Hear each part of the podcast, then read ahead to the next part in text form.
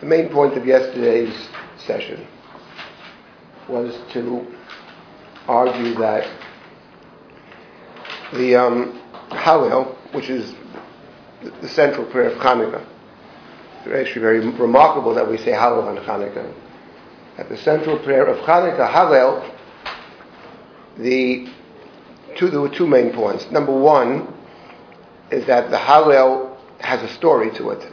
These six psalms essentially have a have a story. So that's simply the recitation of six psalms. That's point number one. And point number two, related to that, well, not really related, but maybe a separate point, but they're connected. Um, is that the Hallel, Psalms of Hallel, are recalling, which the Talmud calls a song, a song of Hallel. That the song of Hallel is related to a different song, which is the You're Not Forgiven, Frida. That's, that's it.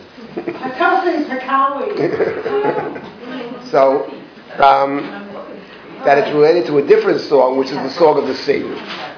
Shirat Hayam is the great song of the Jewish people, and that the Hallel, the psalmist in Hallel, recalls the song of the sea in many different ways, and then try to we try to explain what the significance of that is. Essentially, Shirat Hayam, for one thing, begins with the salvation from Egypt. Shirul Hashem ki go sus ramav hayam, and it concludes with a uh, either a prayer or a statement that God will bring us across to the other side. Ad Hashem ad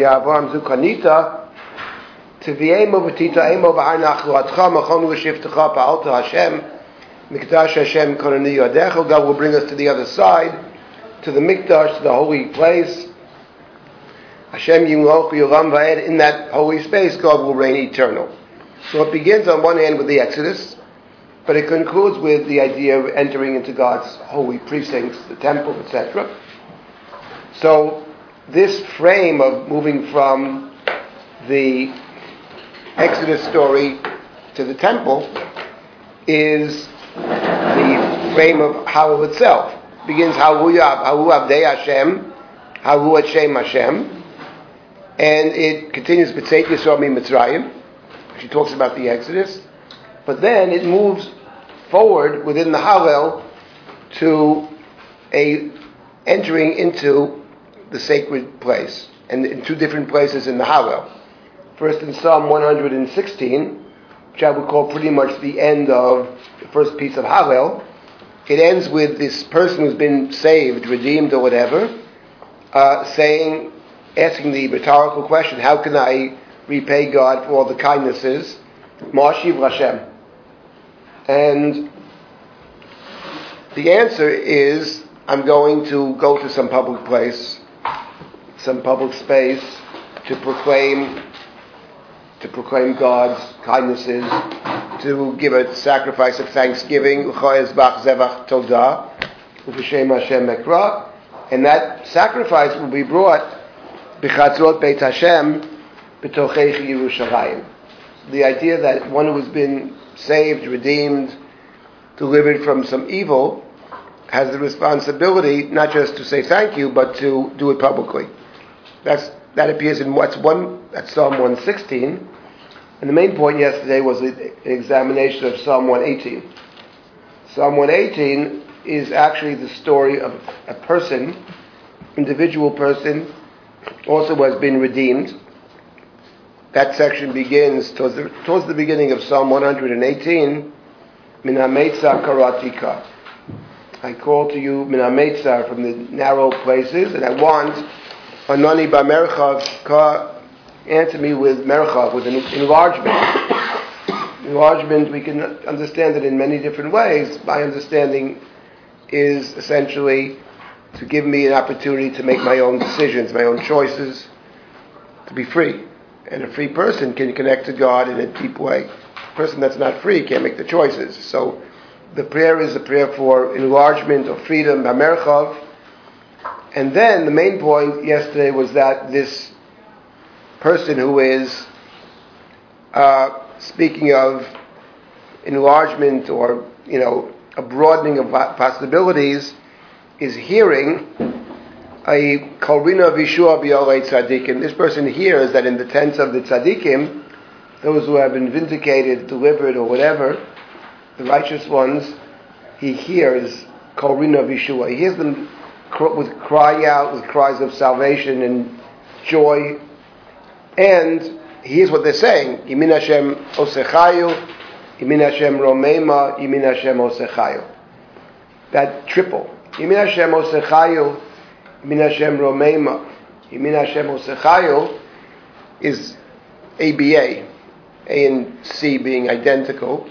A, which is A, so A, then B, and then another repetition.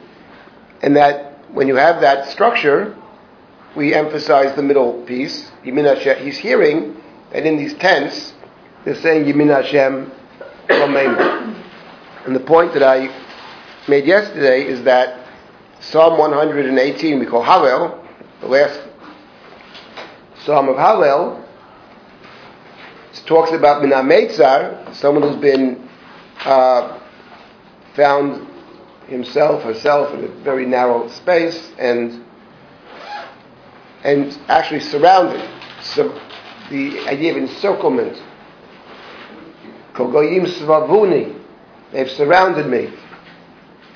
And uh, sabuni gam svavuni. They've really surrounded me. Sabuni kidvori, and they surrounded me like bees. The bees come, they attack you, they surround you from every place. You can't escape. That's true. Remember that, Sally? You, it's in your house, or you attacked my oh. children, then you almost destroyed us, actually. I think David got beat up too. Yeah, it was in the house there. The bees attacked. There's a bee, a, a, a swarm. They swarm and they, you can't escape them. They're every, all around, at every side. They almost, we almost, right, pushed me down to fall. Hashem was a running, but God helped me. Ozi v'zimrat ka v'yili That was a very central. That Ozi ka is a verse from Shirat Hayam the first half of a verse from Shirat. The second half of the verse is Ze'eli v'yanveyu Elohei avi This is my God v'yanveyu. I will build for God a house. Elohei avi, the God of my father v'aromimenu. I will extol aromimenu. So the extolling, the way the psalmist 118 sees it, you can praise God privately, Aziv Zimrat Ka. If you want to remain, if you want to exalt God, that's only done inside a house, which means a public space. So Psalm 118 is the search for this public space. Person is hearing sounds, noises in the Olei Tzadikim. Now you set out on a search to find a place where you can share your experience with others. That is Psalm 118, and the successful ending of all this, the end, Baruch haba b'shem Hashem, someone greets this person, Berachnucha mi beit Hashem, we greet you from God's house, and in God's house, he then responds and says, Ewi atav yodeka, Elohai v'aromemeka, you are my God and I will thank you, acknowledge you, Odeka, Elohai v'aromemeka, I will be exalted. You can only exalt God in the house. So you have actually the two, in, within Hallel, those two psalms that are parallel psalms. Psalm 116, Psalm 118, they both have the same theme, which they both talk about Odeka, thanksgiving. In Psalm 160, I will bring you a thanksgiving sacrifice, and I'll do it negda publicly. In Psalm 118, the person is searching for this space, this space that's not defined in a particular, it's Olei Tzadikim, Shari Tzedek. It's the gates of the righteous. And when the person finally arrives at Shari Tzedek, so then the person says, Beit Hashem, Berachnuchem Beit Hashem. The person says, Eliyato Avi Odeka, there's the Thanksgiving, Odeka, Todah. But Elokai V'Aroma Mecca, he can fulfill the second half of that verse. Now, what, what is the point of all this? Apart from the fact that... Actually, what comes after that, Hodu, Yes. Striking, the Odeka and then Hodu. Of course, because once you, it's the instruction to others which also ends the, it actually ends the psalm. Psalm 118 is framed by Hodu, actually. Psalm 118 is framed by Hodu, but you could also make, and if the, what Shmuel is saying is that once I find a place to say thanks, I can then instruct others to say it as well. Hodu Hashem Kitov. I speak in my own personal experience, Min and I have discovered, or I imagine I've discovered this place. And then the psalm ends, Hodu Hashem Kitov, Kili Olam Chasto. That's the point, that was yesterday's, and at Hanukkah actually, as we say in Al Nisim, the Kavu Yemei Shmona Chanukat Egu, Shemona Yemei Chanukat Egu, Lodot Uhalel Shimcha Gadol. So the obligation on Hanukkah is twofold. One is Lodot, to thank, to acknowledge and thank, and the other is Halel, to praise. We accomplish both with the same prayer. We call Halel. Because within the Halel prayer, there's Todah, there's Odeka, there's Hodu, but there's also the, the praises, right? Arom Mecca. I will exalt God, I will praise God. So the text of the Hallel is actually our way of fulfilling our obligation on Hanukkah to uh, to Hodot to Hallel, and furthermore, what's nice about it, particularly vis-a-vis Hanukkah, is that since Hanukkah is, as the word Hanukkah suggests, the time of the dedication of the of the holy place, of the Mishkan, of the Mikdash, rededication of the Mikdash. So the very six psalms themselves begins with Hallelujah, Hallelujah, Avdei Hashem. Talks about slavery in the beginning, but you move towards Mikdash. You're moving towards Beit Hashem, which is exactly, of course, the structure of the Song of the Sea. It starts with redemption from Egypt. At the end of the Song of the Sea, in that Mikdash, Hashem That was the bulk of what we studied yesterday. And then at the end, I'm at a different, started with a different point that I want us to finish this morning, then move to a second point about Purim and Hanukkah. And this point about Purim was this. The Gemara in Arachin Daf Yud asked the question, how come on Purim we don't say Hallel?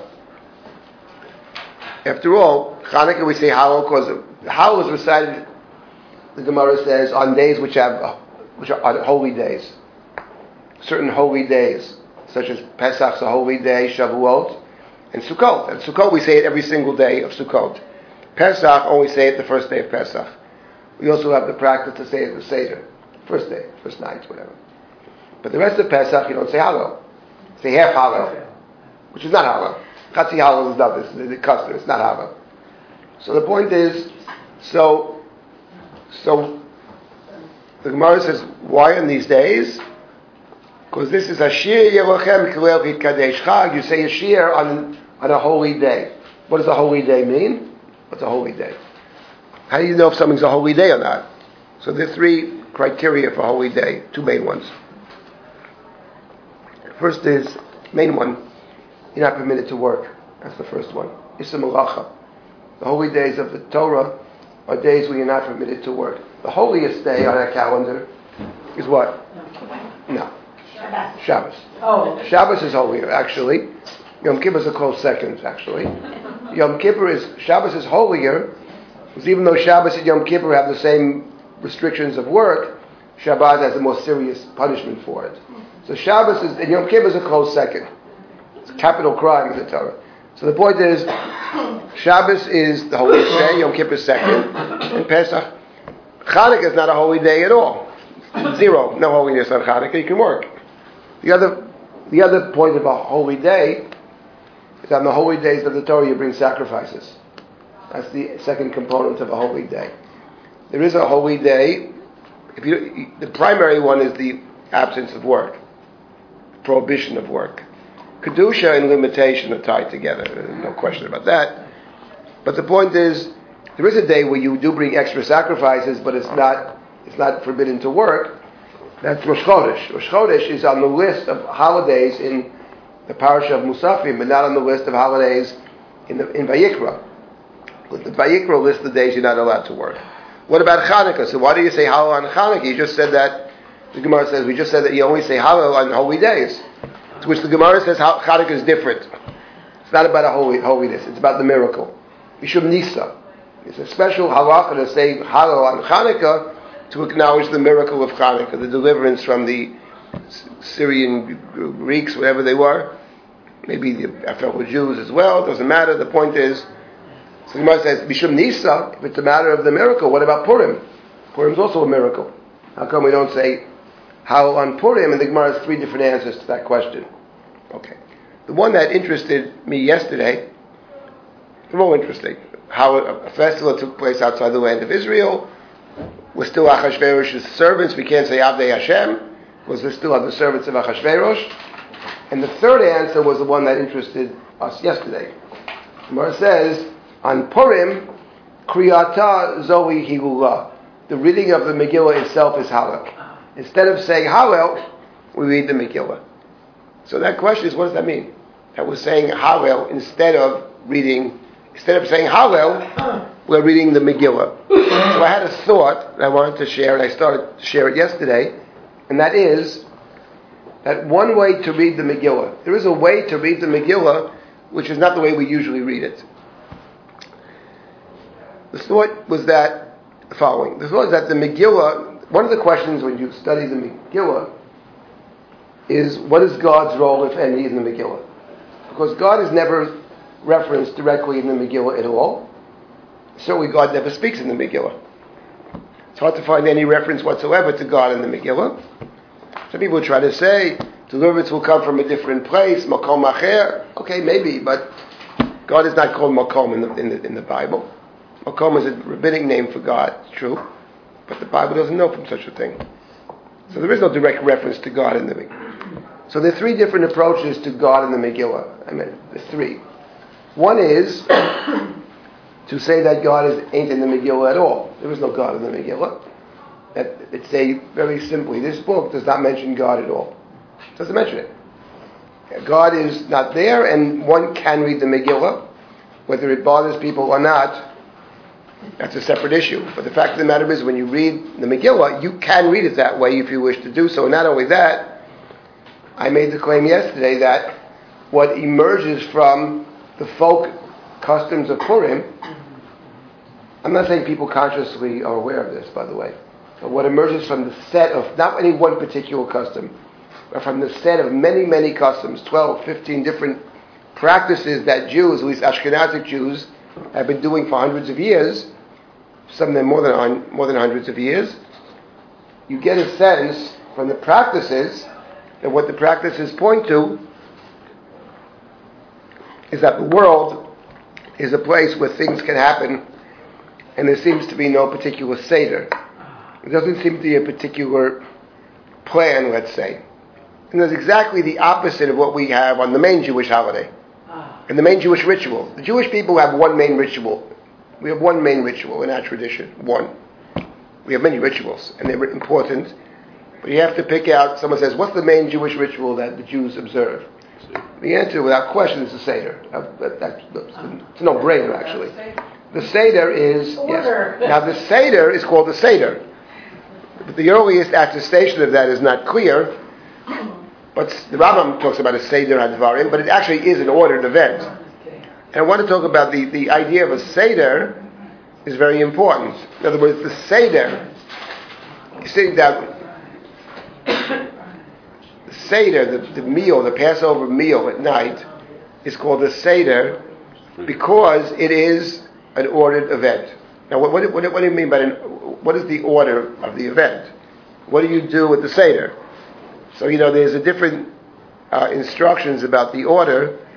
Many people are familiar with, and there were many different, like, table of contents for the Seder.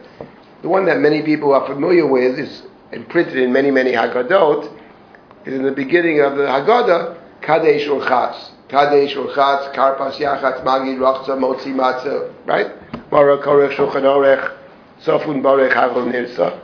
Depending how you count them, either 14 or 15 uh, things that you do in this order. So the event is ordered.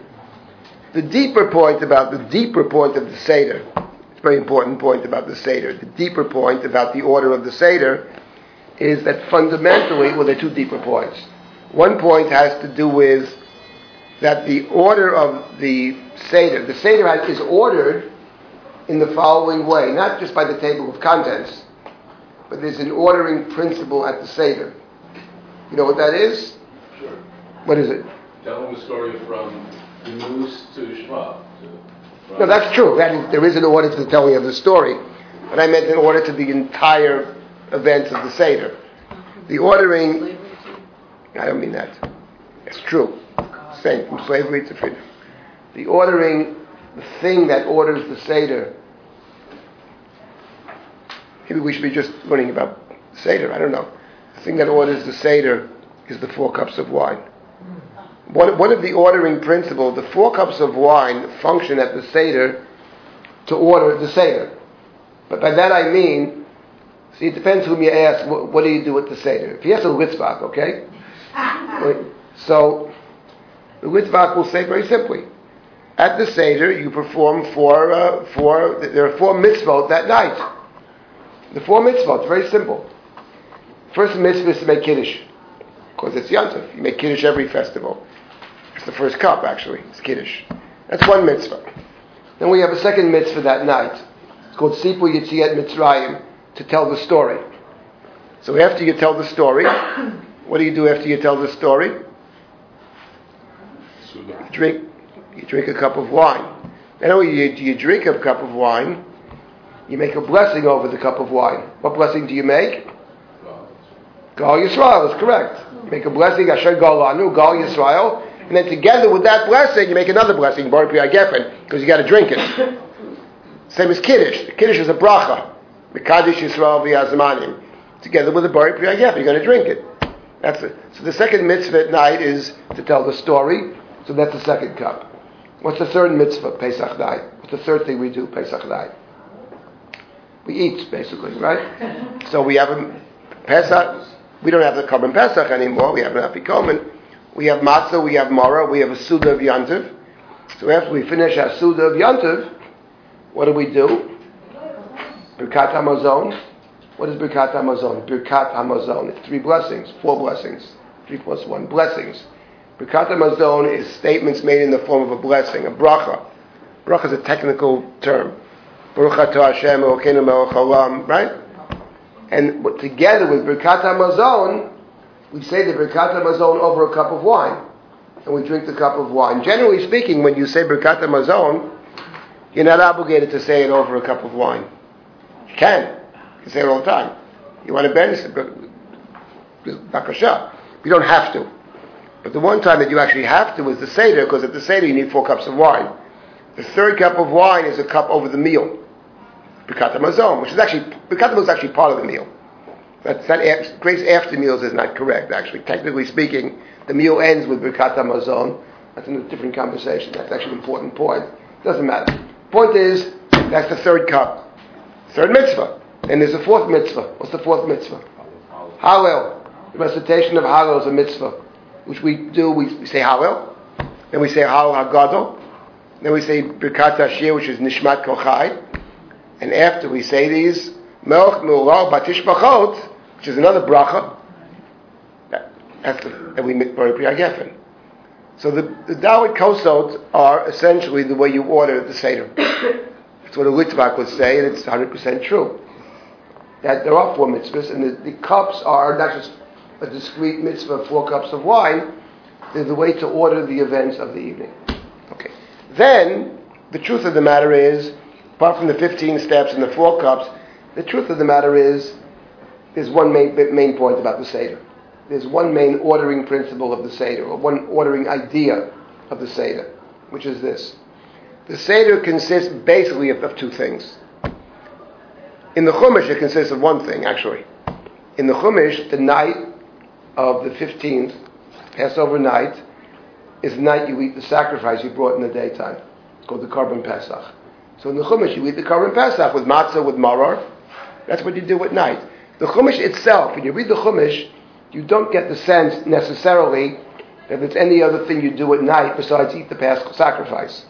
But the Gemara's understanding of the Chumash, the whole rabbinic tradition understands that no, there's a second mitzvah at the Seder, and that is to tell the story. It's very unclear in the Chumash actually that that night is a mitzvah, but that's the rabbinic understanding. Why is it not clear though? It says that he got it done. It doesn't say it's that night. It says that he got it It done. says Viganata. Very true. It says many things. But But it's not clear that it's not clear that by Yom Ahu means that particular night. Someday your children are going to ask you questions. Most of the psukim are clearly not that night, okay? But that's an interesting investigation. When you read the Chumash, is there a sense that that particular night you have to also tell the story, or maybe it means in the future when you come into the land you shouldn't forget your story, you shouldn't transmit the story. In any event, the rabbinic understanding is, as you say, They're that that night is a mitzvah. They're covering themselves about that by having the child ask. Just to make sure it's not. Because, Yeah. because the, because the Haggadah is set up when your child will ask you. Right, well, they're actually different psukim. One puzzle talks about the child asking, and Vigadata doesn't actually mention the child asking you at all. It says Vigadata. They- Even if any of there was shown. But in any event, my point is this. Let's take for granted, we accept, that there are two mitzvot on Pas- Passover night to eat a special meal and to tell a story. Now the question is, what is the order of that? I mean, if we had to vote here, let's say we could create our own, as is the vogue, our own Haggadah or whatever it is. Everybody's writing their own Haggadah. I have no problem with that actually, but most of them are so steeped in ignorance that it's, it's, it's mm. beyond belief. But if, but if it's coming from a real, why not? Do your own Haggadah. Great. No problem with that. But if we had a vote on it, let's take a vote. What should you do first? You got to do two things. You got to tell a story, and you got to eat. So what should we do first? Should we eat first, or should we tell the story first? Right. So some would say, listen, if you're going to eat first, you never get to the story. You know what I mean? Right. tell a story. Uh, you have some energy, you Uh, know? eat first, give you energy. Right. Others would say, but if you eat first, people are going to start eating and schmoozing, and it's going to be late already. Yeah, heck with the story. Yeah, Right. So that's It's like you make a bracha So we could- you we could fight. Tell the story. We- no doubt we would have two opinions and fight about it. If, if, What? If the Suda is the Korban Chagiga, there's a specified time for the Chagiga. Is the first of all, is the Suda the Korban Chagiga? The Suda is the Chagiga plus the Korban Pesach. Well, the It's a Korban specified time for both of them. Pesach- Korban Pesach is later. Korban Pesach the Afikon. So the Suda is the Korban Chagiga, so there's a specified time for it. There's no specified No. time. No. Anytime. Anytime that night. What the- yeah. Anytime that night. How did the, the, the rabbi took the liberty to cut the Hallel in two? That, Oh, is that's- that uh, the problem? It's a very good question. That's a good question. What was the question? How do they have the right, or why do they chop in the Seder, chop the Hallel into two parts? I said I spoke a little about that yesterday. I, I, I, I, I can, I That's why you can. gave me the question. Okay, I will. Let me let me deal with that. But let me. I'll get. I'll get to you. I'll get back to you. Let me say the in terms of what we do with the seder, which is a seder. Now the point of the seder is, at the seder we we start with we, we start with a meal actually. We start with kiddush. Kiddush it begins your meal. Right, Kiddush is the beginning of a meal. You're not supposed to eat before kiddush. right. If you eat before Kiddush on Shabbos or Friday night, you're eating Friday night meal. If you eat after Kiddush, you eat a Shabbos meal. Kiddush changes the meal into a meal of Shabbat. But the thing is, what's curious is, we don't actually continue the meal. We stop. We wash our hands actually, we dip some to greens, and then we don't eat. We don't eat any matzah then. We stop. We're not going to eat, we put the matzah on the table. But we don't actually eat until we tell the story. Then we, then we tell the story. We tell the story. We, and then, in the middle of Hallel, we break. We, and then we always finish Hallel afterwards. So it's very strange. First we start talking, then we eat, then we talk, and then we eat. That's the Seder. The interweaving of those pieces, the- of what we, the ritual that we perform of eating, and the ritual of telling, are interwoven at the Seder. It's not first one then the other. They're woven together. The weaving together is what we call a Seder. So the, now here's the point about the Seder. The point about the Seder is that the events of the night are highly structured, extremely so. More than anything else. 15 steps, everything in its place. And that, but that reflects something else about Pesach, which is about the Seder. The, what we're saying at the Seder is that we believe what the ritual says. We believe there is a Seder, actually. We believe that there's a Seder means there's a purpose to creation. In fact, the event leaving Egypt itself. The point is, the question one can ask, the so-called Rasha, the insolent child asked this question: Who cares? Okay, went out of Egypt 3,000 years ago. Who cares? Why am I turning my house upside down? Because 3,000 years ago, we walked out of Egypt. And did we even walk out of Egypt? Was the historical evidence? I mean, what is this? That's a very good question. So we, Rasha, we don't, even if someone asks a question in a nasty way, it doesn't make it a bad question. You know what I mean? It's still a good question. What, what is the relevance? That's the question. And the answer, the Haggadah tries to provide an answer to that question. What, the main answer it gives is the following. That the events of that night, Yetziat Mitzrayim, are important not because of the history of Yetziat Mitzrayim. They're important because Yetziat Mitzrayim is a fulfillment of a prior promise. And the prior promise is covenantal. It's God's promise to Abraham in the Brit Bein HaBetarim, which is fulfilled through Yetziat Mitzrayim. So therefore, the events of that night are very important. They're a fulfillment of the promise. And in fact, the Haggadah claims, that promise was fulfilled in a sense even before we went down to Egypt. Because Jacob in the house of Lavan has the identical experience as Israel in the house of Egypt. So Yaakov was fulfilling the covenantal formula even before you get to Egypt. There was the Yetziat Mitzrayim even before you get down to Egypt. So the idea that the event of Egypt is a, fulfilling of a prior promise. There's a covenantal promise. And not only that, Yetziat Mitzrayim is the beginning of a relationship which will culminate in something very great. You have this fifth cup of wine on the table, that God is present in history. There's a plan and a purpose and a covenant and all that. That's what we, in one word, we call a Seder. So my point is that the ritual itself, as performed, reflects the deeper point of a Seder. That is the idea of Pesach, and that is the core ritual of the Jewish people. I would say if you had to throw in another ritual that's very important for the Jewish people, it would be another day on our calendar that we probably see as the other great, very, very significant day on the Jewish calendar, apart from Passover night. I would say probably most of us would agree that Yom Kippur is a significant day on the Jewish calendar. And in Yom Kippur we have the Avoda. It's also called Seder. Yes, of course.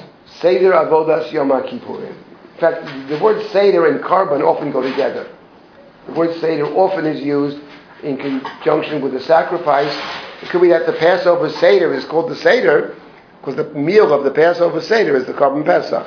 I suspect that's the actual reason we call it a Seder. So the core days on the Jewish calendar are expressions, consciously or unconsciously. It's pretty in Pesach. It's pretty conscious actually. There's a plan. There's a purpose to this world, and there's a plan. That's Pesach. When you come to Purim, that's a different story. Yes. That's what we call that in the kiddush every Friday night. They can Confirms, concretizes what you just said, and makes it part of a whole, so that you know, Pesach then becomes part of the entire ordering of creation. And you don't have to That's wait right. for Pesach to come around. That's true. And not, not, not only on Shabbos and Kiddush, all, all the time. We're remembering Yetziat Mitzrayim every day, actually. Every day. Every day, twice a day. So the point is, but what about Purim? So the question is, what about God in the Megillah? So there are three possibilities. One possibility I mentioned is that God simply is not in the Megillah. And one, one can read the Megillah that way. It's a perfectly viable reading of the Megillah, that the deliverance came, and nobody, I think, who, if you're walking in the street, never read the Megillah, found this little document in the street, and you read it, I don't think what would jump to mind is the presence of God in history. I don't think any sane person would see God in the Megillah if, in and of itself. Without reading the Megillah as connected to other texts, I don't think you would ever even suggest such a thing. So certainly that's one reading. I'm not saying people consciously understand this, that their practices end up reflecting such a view, but in point of fact, the set of many, many practices, don't want to get into it again, that's one way to read the Megillah. Certainly not a traditional way to read the Megillah. That is certainly a viable way to read it. The second way is what is normally assumed. God is not mentioned in the Megillah, but somewhere lurking in the background, God is there. It's called Hester Panim. God is present in a hidden way. God helps out from a distance. That's the second way to read the Megillah. What interested me yesterday was the third possibility, where I suggested, beginning yesterday, that actually you can read the Megillah in a completely opposite way, and that is to look at the Megillah and say, not only is God not absent in the Megillah, but you can read the entire Megillah as simply working out of God's plan. And, and why would God, what is God's plan?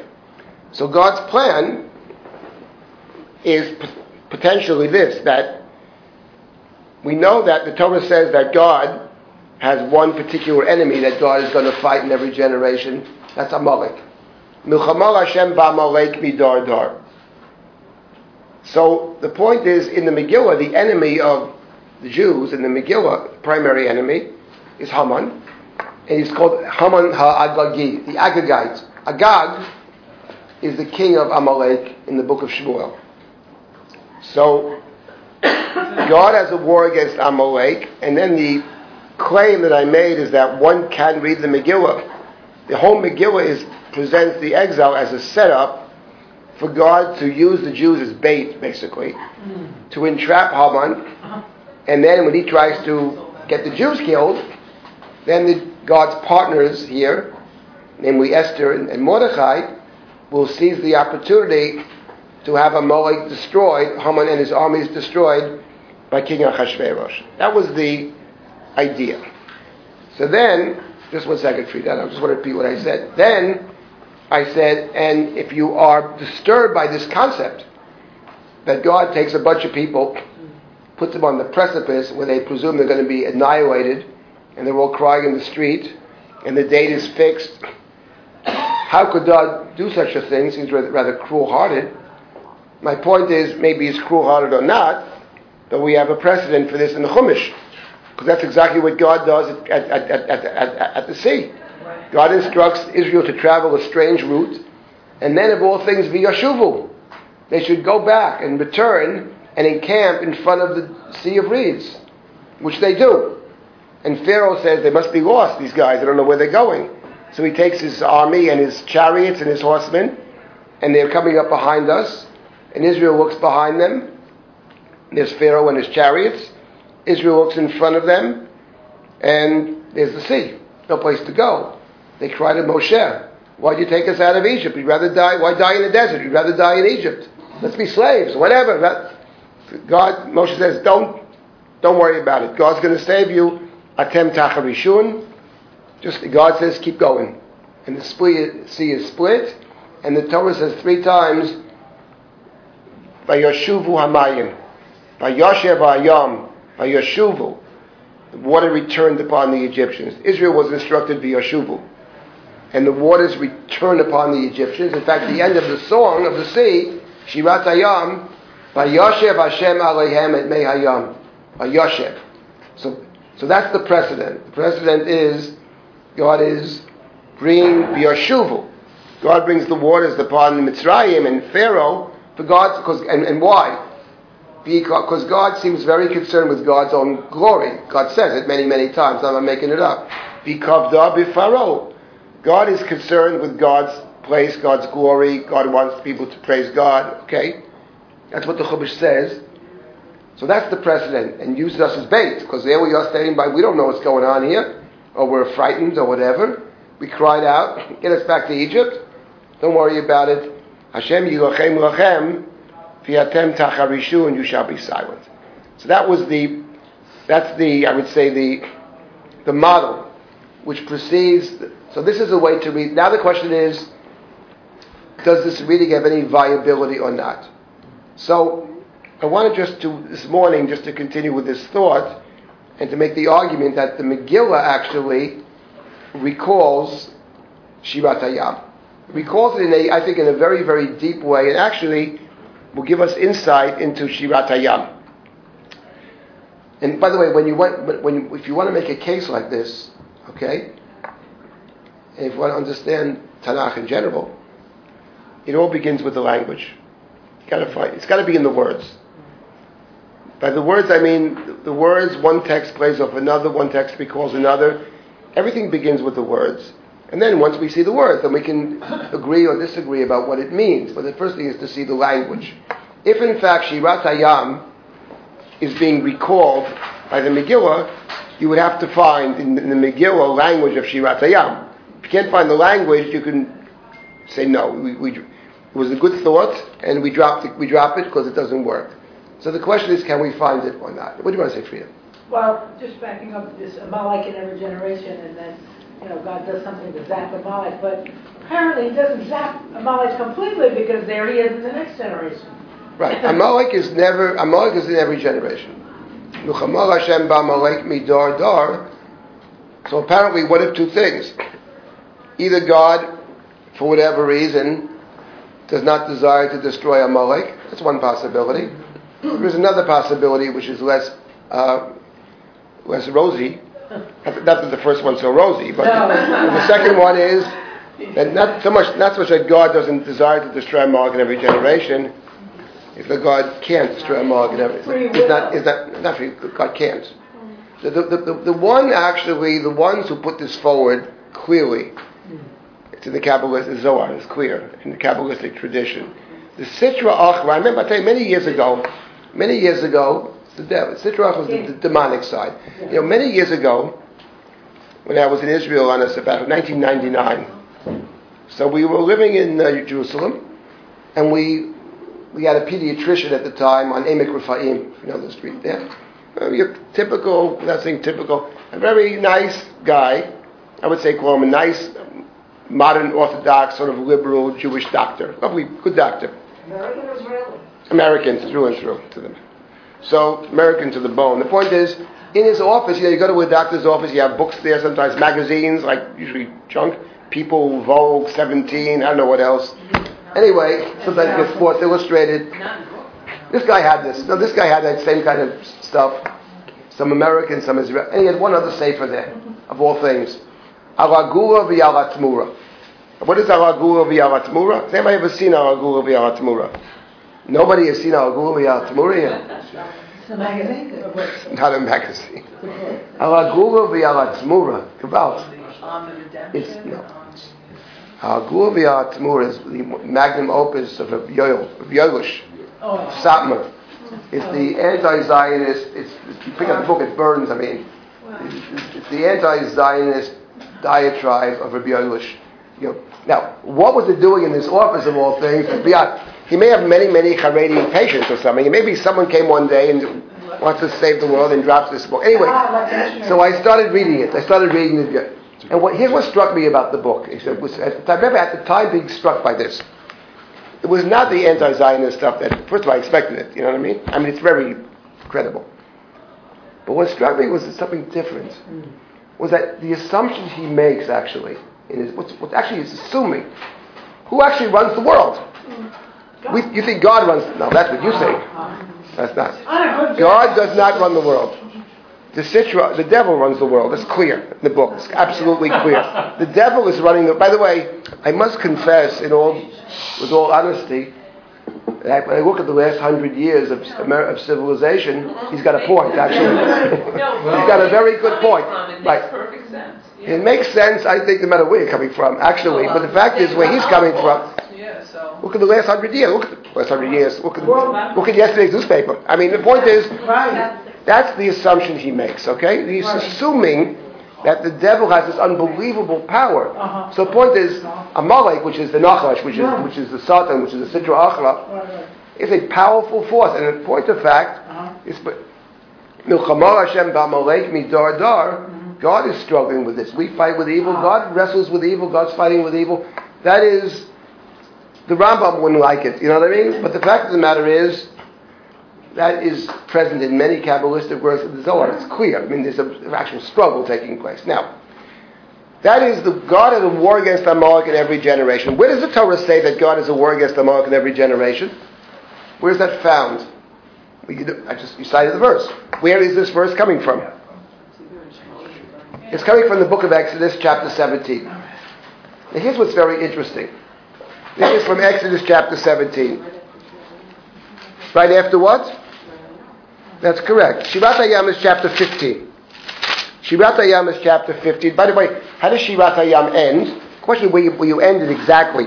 But you can make the argument Shirat Hayam ends, you could make the argument, there's three different, but one is the bottom of page 144. You could argue that it's not, it's not the actual ending, it's only the highlighted ending. The last words of Shirat Hayam, bottom of 144, talks about God bringing us to God's temple. Hashem yimloch v'yolam va'ed. God will reign eternal. And it continues, Ki bosus parol brichbo v'farasho bayam, v'yoshev Hashem Elohem et mei hayam, v'yoshev God brak the yam, u'v'nei shalchu bayabasha b'toch hayam. Then Miriam gets in, Miriam Anaviyah comes with, the, with, with, with leading the women in song, uh, and maybe leading everybody in song. V'tanu lahem Miriam, shiru Hashem ki go'oga, sus v'rochmo rama v'yam. But certainly at the end of the Shira, Hashem Yimloch Yoram Va'ed, God is the, God will reign eternal. That's the end of the Shira, towards the end of chapter 15. And then, beginning in the middle of chapter 15 is Israel's journeys in the desert. So there's several stops. The first is a place called Mara. The waters are bitter. We cry out for water. God gives us water. God gives us some instructions. And the next story, Midbar Sin, we have no food. So we want food, reasonable request. You have the Mon of chapter 16. Beginning of chapter 17, we travel to a place called Refidim. Again, there's no water. And again, we complain about water. And this time, Moshe gets angry. What are you testing God for? What are you testing God for? And the place was renamed Masa or Mariva, trial, testing, quarrel. For there they said, Hayesh Hashem b'kirbeinu imayin. Is God in that presence or not? We don't believe God's with us. Next verse, Vayavo Amalek. Amalek comes. So what's interesting is, you have Shirat Hayam, you have a set of trials or tests or whatever, and Vayavo Amalek, and the Amalek, it's interesting, the, the, the portion of Amalek, a little parsha, we read it on Purim actually, nine verses, it ends, the last verse, Moshe, God is, God tells Moshe to write this down in a memory in a book, Ketov Zot Zikaron Basefer, teach Yoshua, Ki Mocho Emched Zecher Amalek, me I will destroy Amalek from under the heavens. And Moshe built an altar, and he called it Hashem Nisi, God is my banner. And he said, Hayomer, Ki Yad Al Kesiyah, the hand is upon the throne. Yad Al Kesiyah. Yad Al Kesiyah is poetic language. The hand upon means, means swear. Probably means an oath. Means an oath. Milchamar Hashem B'Amalek. Sounds like God is taking the oath. Hmm. A war against Amalek, Midar Dar, in every generation. Hmm. Now, what's interesting is when you That's think.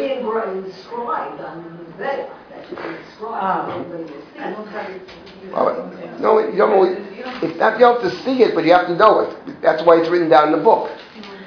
Actually, it's better, you're better off with a book than the Mizbeach. Not everybody sees the altar. Everybody can get a book.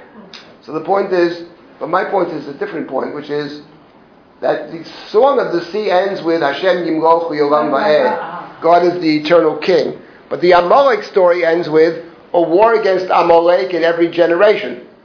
Milchamar Hashem Midar Dar. So it sounds like what the what the Midrashim all say. Sounds like the Pshat.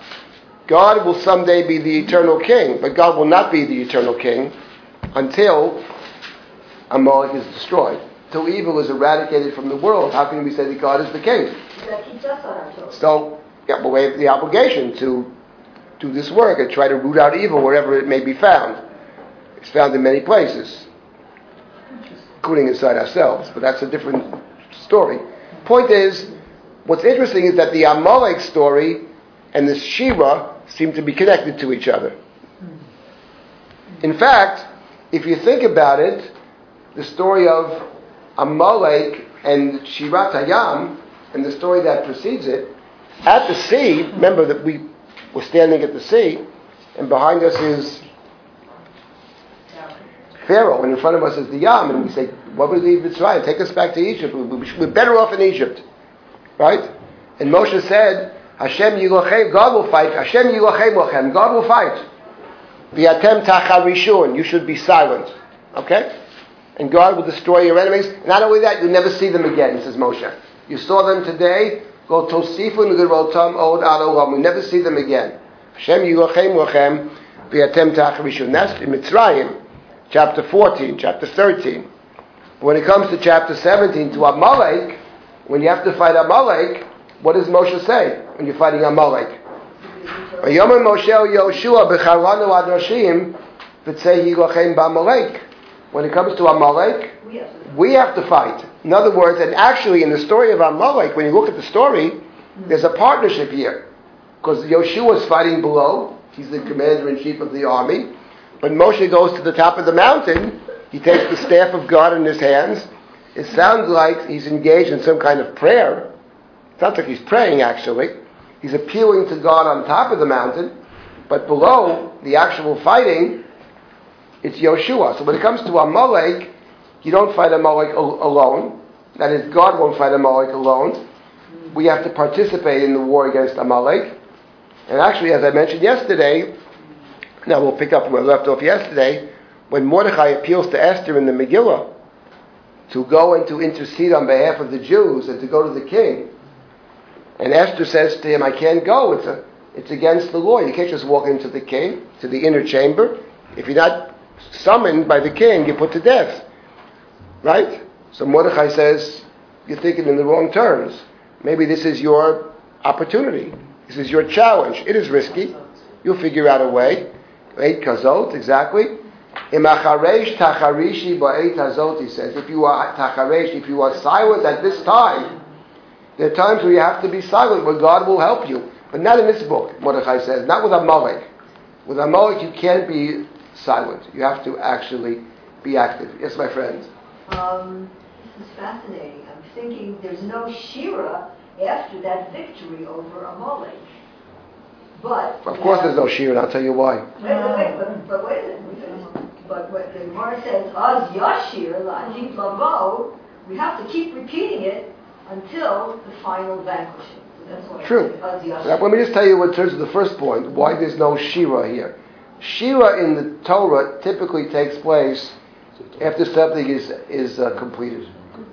Shira is marking a completion. With Amalek, there is no completion. It says, by the way, it doesn't say Yoshua, ve- it says Yoshua weakened Amalek. By Yachalosh Yoshua, et Amalek v'et Amalek v'charev. Now, that's by way of introduction to what I want to say now about the Megillah. There are two things I want to say about the Megillah. One is, I want to finish this point, then I'll give a short recess, and then I want to say something else about the Megillah, and the difference between Hanukkah and the Megillah, and, and Purim, which is very simple. I'll just say it now, we'll get to it later. We had this program here, and we had two of the speakers are people who also are engaged, one primarily, and well, both of them are basically historians. That's Aaron Koller and uh, Malka Simkovich. They're basically historians, and they brought in some interesting historical stuff, and they no doubt cited from Maccabees, the book of Maccabees. Now, here's, here's a very important point about the book of Maccabees. Don't forget it. Book of Maccabees is not part of our Bible. From our perspective, it's an interesting book. There are many interesting books. It's not part of the canon. Hanukkah is a holiday with no text. Let's remember that. No text. Remember those two words. N-O text. You can recite Maccabees from today till the Yovel. Doesn't matter. There's no text. It's a, it's a holiday with no text. And Purim, actually, even though in the Megillah, Megillah emphasizes the word sefer over and over again. And even though the Megillah never says you read the Megillah, the Megillah never says that, it hints at it. But certainly in the Mishnah, the tractate, there is no tractate of Purim in, in, our, in, our, in our, it's called Masechet Megillah. The Megillah we have. So the Megillah is, the, Purim for us, as understood rabbinically, is all about a text. Purim is a text holiday, and Hanukkah is a zero text holiday. That's a very important point. So if we have time today, I hope we'll have time. I want to talk about the idea of a text and Purim. But before we get there, I wanted to um, say something about this connection of Amalek to the Shira. And, and, and look, look, you have to look at the Megillah for this. So this is, I would say, this is, I would call this speculative. I like it, but it's, It's speculative. Speculative. No, it's speculative because, well, a lot of learning is speculative. But there's, but it's an honest attempt to understand. So that we call Talmud Torah. Even if it ends up to be wrong, it doesn't, doesn't matter, but, but, it- but there's something to it. Now, let's take a look at the Megillah. Here it's found on page, let's see, 1,700, book begins on 1785, but it goes all the way on. It's a long book. It goes on to 1801. What's interesting is, I can't remember, and it's not actually important to reconstruct my own thought process here, what got me thinking about this. But I will say something. Let's start with chapter 9. Chapter 9 is a chapter we have to study. I'll give you some time later to read through it.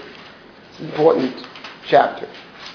Some, you, you, the Megillah has some unique features to it, unlike any other book of the, of the Bible.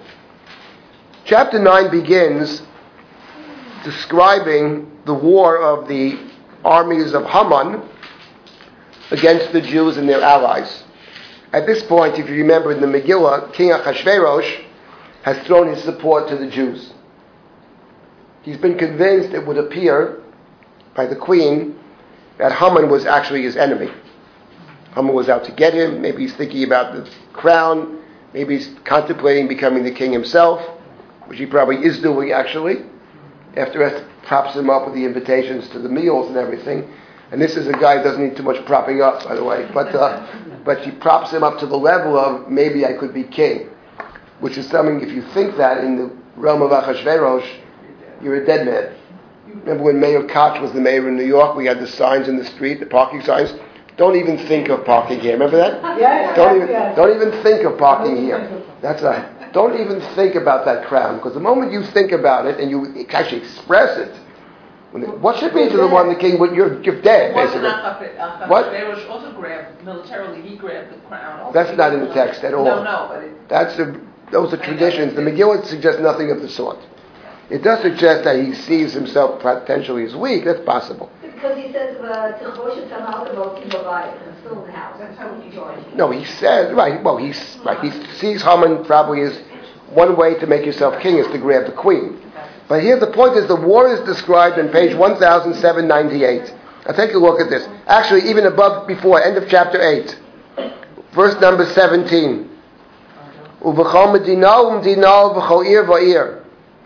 מקום אשר דבר המלך ודתו מגיע, שמחה וששון ליהודים משתה ביום טוב, ורבים מעמי הארץ מתייעדים, כי נפל פחד היהודים עליהם. So in all the, this, the, the decree has just gone out, the king supports the Jews. Ah, so the Jews are very happy, and not only that, Nafal, many are mityahadim, probably siding with the Jews, if not converting, but at least siding with the Jews. Ki nafal pachad hayudim aleihem, for the fear of the Jews has fallen upon them. That's the last verse of chapter 8. Then we continue with chapter 9. The 12th of the month came along, that the, the enemies of the Jews had thought to destroy them, but benafmoch, it's all the opposite. Verse number 2.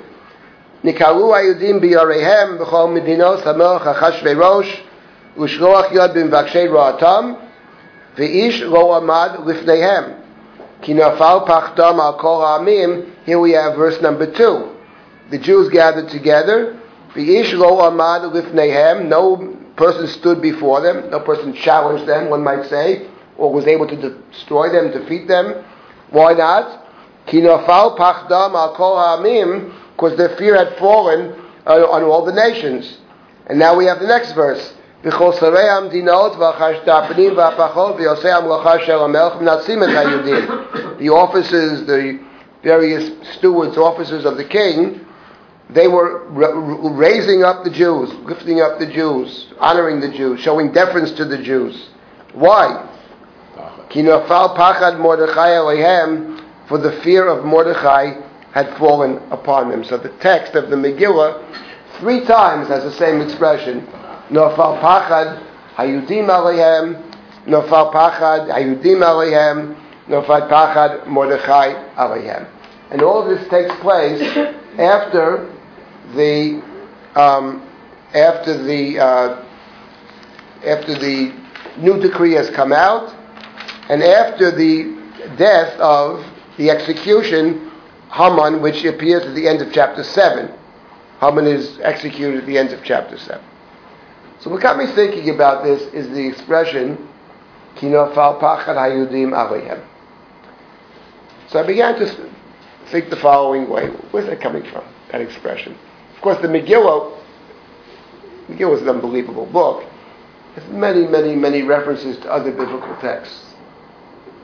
The trick in the Megillah is trying to figure out what are the primary ones, what are the secondary ones, what are the tertiary ones, etc.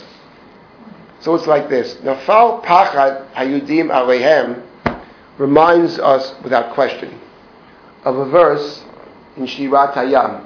Shirat Hayam talks about, actually talks about the nations of the world being frightened. And it uses in Shirat Hayam seven different words for fear. It begins with the following. Shamu Amim Yir Gazun. If you don't remember it by heart, you can find this, chapter 15. It's the Song of the Sea. It's also in the Siddur. Shamu Amim Yir Gazun. Chil Achaz Yoshvei Palashas. Yir Gazun is one. Chil is two. Oz Nivhalu is three. Elem Yochazemu Rod is four. Radah is four. Namogu is five. Kol Yoshve Kanan, that's five. And six and seven are the next verse. Tipo aleim emata v'fachad. Ema and pachad. Those are the seven verbs. Of, when we left Egypt and we God split the sea, says the song of the sea, the world is trembling. The nations of the world are trembling. The poet, whoever the poet may be, who wrote the psalms that we say for Hallel, there's no attribution to this. We don't know what it is. But in any event, it doesn't matter. Point is, when the poet has a, has a, has a, has a variation on this theme, that is when we left Egypt, the world trembled. But say Yisrael Mitzrayim, the world being the rivers and the mountains. Hayam Ra'av Hayanos, Hayaden Yisov Yachar, Harim Maktu Chielim, Givaot Kivnei Tzon. And the poet asks the rivers and the mountains and the waters, why Malachayam Kitanus? What are you running? What are you afraid of? Why do you skip? Why do you jump? Why do you run? Why do you flee? Milufnei Adon Chuli Aretz. From the God of Chuli Aretz, which possibly relates to Chil. We, before the God, we tremble. Chil. Chil Achaz, first of the Chil Achaz Yoshvei Palasha, right? Chil Yes, the word Chil actually has several meanings, but the point is, the poet of Hallel transposes it not to the nations of the world trembling, but to the world. The world when we left, and not to crossing the sea, but to leaving Egypt. So now it's like this. The na- all the nations of the world are trembling, right? That's what it says, including Edom. But there's one nation apparently that doesn't tremble. Just one. At least Amalek. Vayavo Amalek. It's actually very interesting. Amalek is different in the following respect. In other words, Edom, let's say Esav, is the father of Edom. When we try to cross back into the land in the book of Bamidbar, Edom blocks us from going through. Let us cross, please. Let us come through. Forget it. Come out with a sword against you. But with Edom, at least you could say we're trying to encroach on Edom's territory. Edom says you can't pass through my land. But Amalek is different. Vayavo Amalek. Amalek's nowhere nearby. We're traveling in the desert. What's Amalek there? We're not near Amalek. Vayavo Amalek, Amalek pre- preemptively comes, preemptive strike against us, and they're not afraid. The whole world is shaking. But Amalek is not shaking. Says the Megillah. Let us say you got rid of Amalek, actually. Let's say you could remove Amalek from the story, at least short term. Then what would happen? Says the Megillah. If you remove Amalek from the story, then actually you could revert back to Shirat Hayam when the nations of the world are trembling. Amalek, Amalek represents the part of the world that doesn't tremble. And when Amalek challenges God, basically, because that's what Amalek is challenging, Amalek challenges God, so the nations of the world don't tremble anymore. But if you can get rid of Amalek, get rid of Agag, get rid of Haman, then what happens? Then you revert back to Shirat Hayam, which is Tipul Aleim Emata Vafachad. So the triple, Kinafal Pachad Mordechai, Pachad HaYehudim, Pachad HaYehudim, is a way of saying, in effect, that once you get rid of, once you get rid of Haman. That on the contrary, the world wants to join you. World goes with the winner, so the world wants to join you. So, but that only when when you get rid of Amalek. So that got me thinking, actually. That got, that's what got me thinking. That I wonder to what extent, because obviously the Megillah, Amalek in the Megillah is very central. That's for sure. So the question is to what extent we can find other references of Amalek in the Megillah and even make this argument that perhaps God is not a, a, absent in the Megillah. God is not even present from a distance, but God is actively engaged. I mentioned yesterday the idea of Yechanya. I think it's a play on Yechanya. Yachin, God is preparing the way. Memuchan, Hechin, Yechanya. And now I was thinking about the following thoughts. First of all, I mentioned yesterday that in the Hallel service, it talks three times in Psalm 118, which is the, for our purposes, the critical psalm of Hallel, that this person who was delivered, min who was delivered from the narrow places, says, Ozi v'zimrat ka, Shirat Hayam, Ozi v'zimrat ka, but he also hears that Korina Vishua B'yolei Tzadikim, he hears the cries of salvation in the tents of the righteous. And what are they saying? Yemin Hashem Osechayu. Yemin Hashem Romema. Yemin Hashem Osechayu. I pointed out that Yemin Hashem, God brings salvation with God's right hand or right side. Okay, that's a term that appears three times in Hallel, and it's a term that appears three times in Shirat Hayam. Yemincha Hashem nedari bakoach, Yemincha Hashem tiratzo yev, natita Yemincha tiva emo aretz. And I began to think about the Megillah. If in fact, let's, let's assume this to be the case, that God is waging war against Amalek, and God is using Israel to, to defeat God's enemies. God has a little personal vendetta with Amalek. Because Amalek is God's enemy. Not just Israel's enemy, but God's enemy. So, but God, but Amalek, God, God is not going to just bring about, God will use the human to fight Amalek. Who is the human that God uses to defeat, defeat Amalek? Who is Amalek's main enemy in, the, in, in Megillah Esther? Mordechai. Obviously, Mordechai. Mordechai is the one person who doesn't acknowledge Amalek. He won't bow down to him. Mordechai Ayuk, he's a Yehudi, but there's something else about Mordechai. Benjaminite. Ish Yemini. He's Ish Yemini. And now it's something very curious. In other words, Ish Yemini is playing off. In other words, here's the point.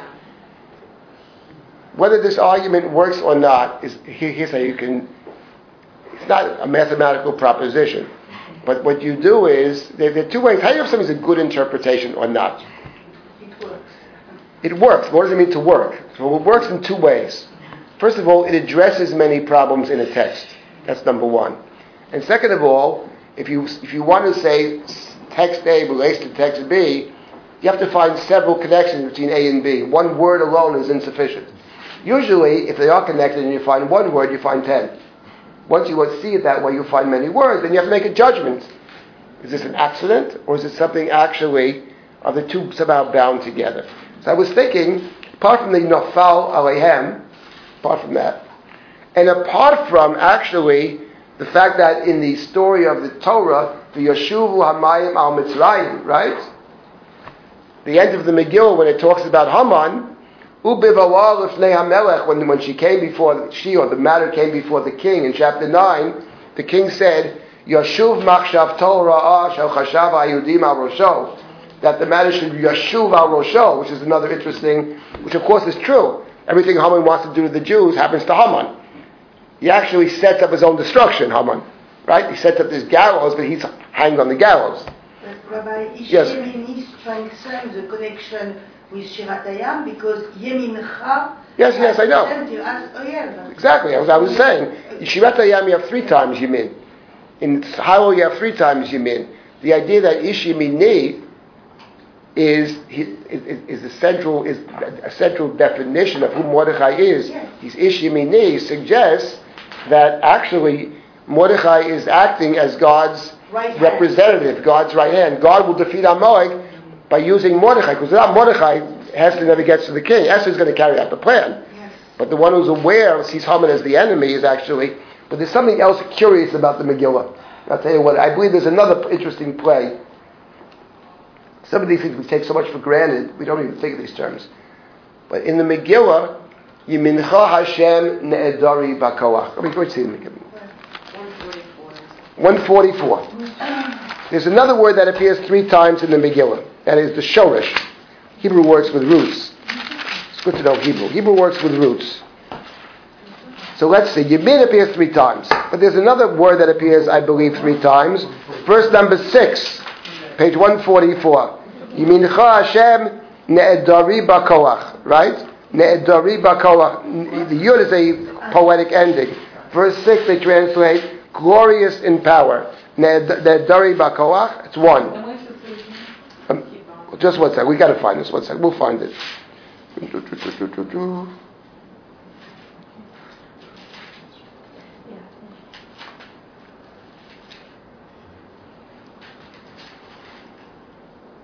One sec. Hold on. Just, one- just, just, just hold on one second. One second. Just one second, please.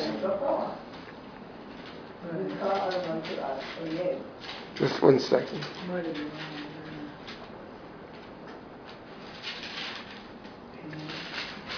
Yes. No, no, you mean three times, we know. There's a different word that appears three times. The shorish is Aleph, Dalet, Resh. Aleph, Dalet, Resh. Verse number six.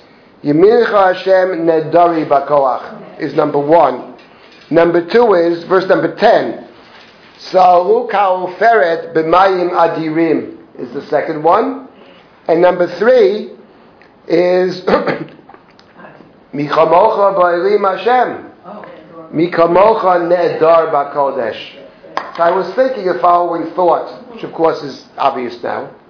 It's all obvious after the fact. First verse of chapter nine. What was that last one? The first verse. My uh, beloved friend, you only first verses. When does the when does this what's the sto- when is the story of Purim taking place? Of course, in Adar, it appears over and over. It's not just one time. Adar is the critical. It's very critical for a different reason, actually. I want to just explain this. Adar is repeated, I believe it's seven times in the last chapter. Chodesh Adar. The point is, Chodesh Adar is, of course, a Babylonian name, no doubt. But Adar is a Hebrew. Book. The book's written in Hebrew, actually. It's very interesting. It's a Hebrew book, and there's no doubt that the Megillah is playing with both of those terms. Yemincha Hashem Nedari Bakoach, the, the, the salvation is taking place in the month of Adar. Uh, The month of Adar means glory or power. The month of power is the month that Amalek is defeated. And there's something very interesting about the idea of the month of Adar, apart from the fact that it plays off Nedar and Adirim and, and Mikamocha Bashem Nedar Bakodesh, right? But Nedari, but there's something else about the Megillah that's very interesting. The Megillah, the pshat of the Megillah, the plain simple pshat of the Megillah. This will lead us into part two of all this. In the Megillah, the Megillah emphasizes when the Megillah gives a chronology of events. What's interesting is the decree against the Jews is issued in the first month, right? The month of Nisan. It's called the month of Nisan. Is the first month, and the Haman throws a cast a lot, and the lot falls in the twelfth month, Chodesh Adar. Depending how you read the Megillah, it sounds like right away after he cast the lot. It's not the Megillah never says what day he cast the lot actually, but he goes to the king. The, the, the decrees are written on the thirteenth day of the twelfth of the first month. That's when it's written. But Nisan, the thirteenth day, and the lot. I personally believe they cast the lot on the same day. That's not important for now. It's a different, different argument. But it doesn't really matter for our purposes. But the order, the decree goes out to kill all the Jews in the month of Adar on the 13th day, 12 months later, 11 months later in Nisan. Now, when you read the Megillah, it sounds like the moment Mordechai goes to the streets, it sounds like in the Megillah that the moment they, Mordechai sees it posted on the walls of Shushan, he entreats Esther to go to the king. That's what it sounds like. It's not going to delay. You have to go right away, he says. And it sounds like she agrees to go right away. And she says, fast for me for three days. So it sounds like If you take the Megillah's chronology this way, which many Gemaras do take it this way, it's certainly possible, they're fasting either on the 13th, the 14th, and the 15th, or the 14th, the 15th, and the 16th of Nisan. Pesach. But the 14th and 15th and 16th, the 14th and the 15th of Nisan is Pesach, actually. So it's the 16th. But the 14th is the day of the sacrifice, and the 15th is Chag HaMatzot. It sounds like they're actually fasting on Pesach. But in any event, whether they are or not fasting on Pesach, the stronger point is that the first month, the 13th day, there's no mention of Pesach whatsoever in the Megillah. I think the stronger argument is that, forget about fasting on Pesach, Pesach is, non, is simply not mentioned. What is mentioned in the Megillah, actually, is the month of Adar. In the last chapter, in chapter 9 of the Megillah, where the Megillah gives us instructions how to celebrate this holiday. There's no book like it. Only the Megillah gives instructions about the celebration of the holiday.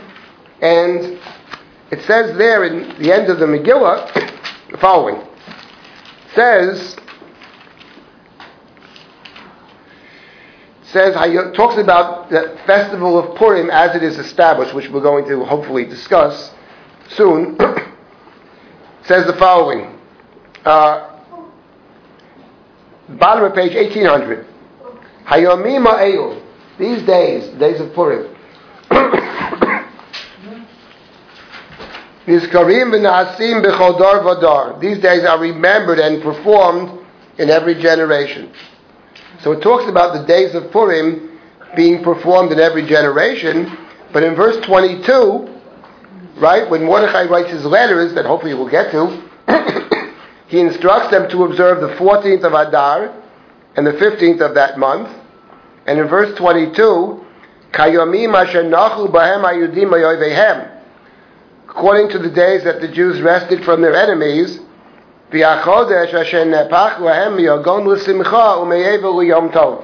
And the month that was changed from sadness to joy and from mourning to festivity.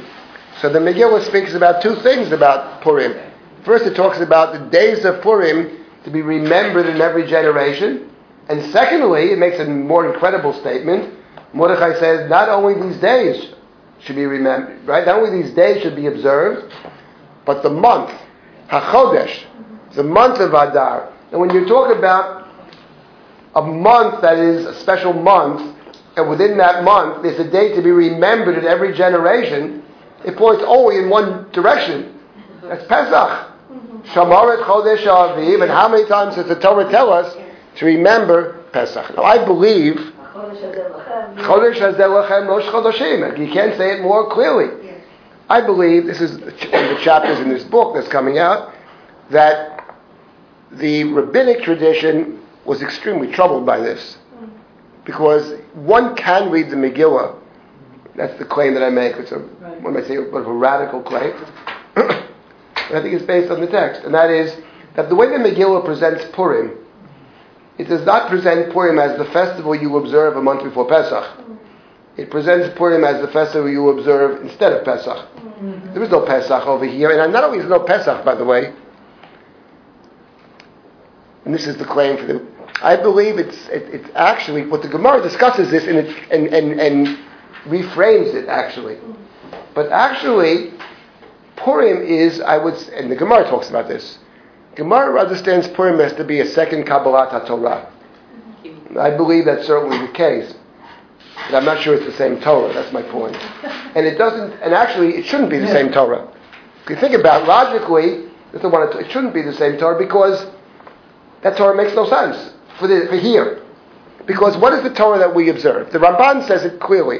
When you read the Chumash, it's very clear. When you come into the land, you will do this. And B, you should never forget, we should never forget the fact that we left Mitzrayim. But let me ask you a question. What if, you, what if you're still in Mitzrayim? What if actually you never leave? Because the land of Achashverosh is the world, actually. But culturally, ethically, Right. morally, spiritually, it's Mitzrayim, top to bottom. There's a reason they chose the Joseph story to tell the story here. It's not an accident. The culture is the culture of Yosef with one added fact in the Megillah. You also have a Amalek. It's Joseph plus Amalek. That, that's the culture over here. Yosef doesn't have a Amalek. He has Paro. Bad enough, but no Amalek. This is a book with Amalek. But let's say you, let's say you're in Mitzrayim, and let's say you're not going to the land. There's no evidence whatsoever that this book suggests ever going to the land. Not at all. But wait a second, the Trump said that says whether he was uh, exiled from the land. He was exiled. The question is, did he ever go back? The, the, the, the Megillah talks about leaving Jerusalem. My question is, does the Megillah envision returning? There's no mention of the land, there's no mention of the temple. There's only a mention of leaving. And my point is, let's assume for a moment that you're not going to go back. Let's assume for a moment you're still in Mitzrayim. My point is that what the Megillah is saying is that the Torah that you're living, what is the Torah? Torah is putting into practice the things that allow you to grow religiously, spiritually, connect to God. How could it possibly be the same Torah if you, if you, I mean, what, that Torah would make no sense? Because you're not going to the land. If you assume that in the Megillah, now the rabbis of the Talmud would, don't buy that at all. And they, Adarabba, they, they, they, they offer a completely different reading. But my point is that the rabbinic reading, this is very interesting stuff actually. The, the rabbinic reading actually understood, the rabbis understood what the pshat is, but they, they, they don't accept it because they don't want to take it in that direction, and therefore they make every attempt to reframe the Megillah, to take Purim and say it's not a distinct holiday which represents a different set of values. On the contrary, it's the acceptance of, of, of, of the Torah of Sinai. It's the acceptance of the Torah of Eretz Yisrael. On the contrary, it, it leads you to Pesach. But Pesach always remains at the, at the center. Purim is the holiday comes before Pesach. But when you read the Megillah, actually, you don't get that, at least, we'll say, you don't get the sense. You can get whatever sense you want. But I'm offering a, an alternative reading, which I think is a viable one. And by the way, I want to mention something else coming back to the point about Shirat Hayam and the, and the, Megillah, and, and, and the Megillah.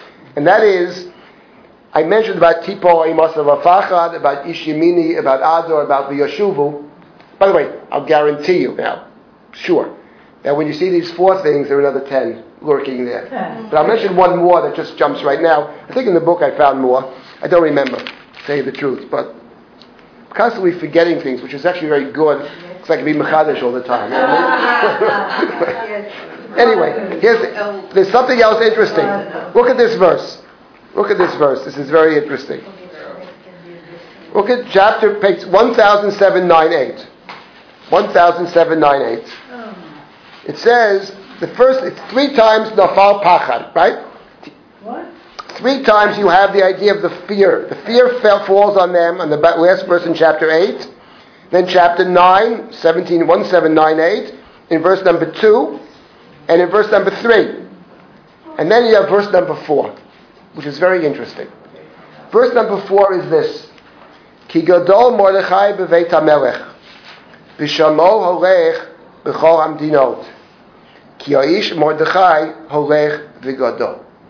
So the three times we just encountered the statement, the fear fell upon them, which of course is the last two instantiations of fear in the Song of the Sea.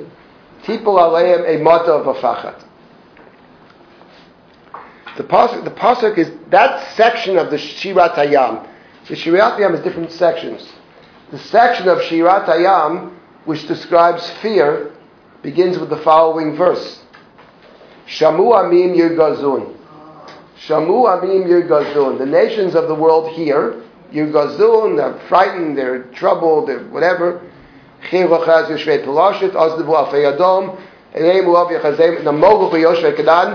Tipo aleim a motto of a fachat. Bigdol zeroacha yidmu kavit. So the Megillah plays with that with that section. The section of fear begins in the Torah with Shamu Amim Yirgazun. Over here it's Shamo Holech B'chol Amdinot. And the section ends with Bigdol Zeroacha Yidmu Ka'aven. And, the verse ends with Ki Ish Mordechai Holech. And now I'll tell you something else that's very interesting. I'll tell you what it doesn't have. Shirat Hayam actually concludes the, the continuation of that verse, right? Is Ad Yavar Amcha Hashem Ad Yavar Amzu Kanita until they cross to go to the other side, right? Until they cross to the other side.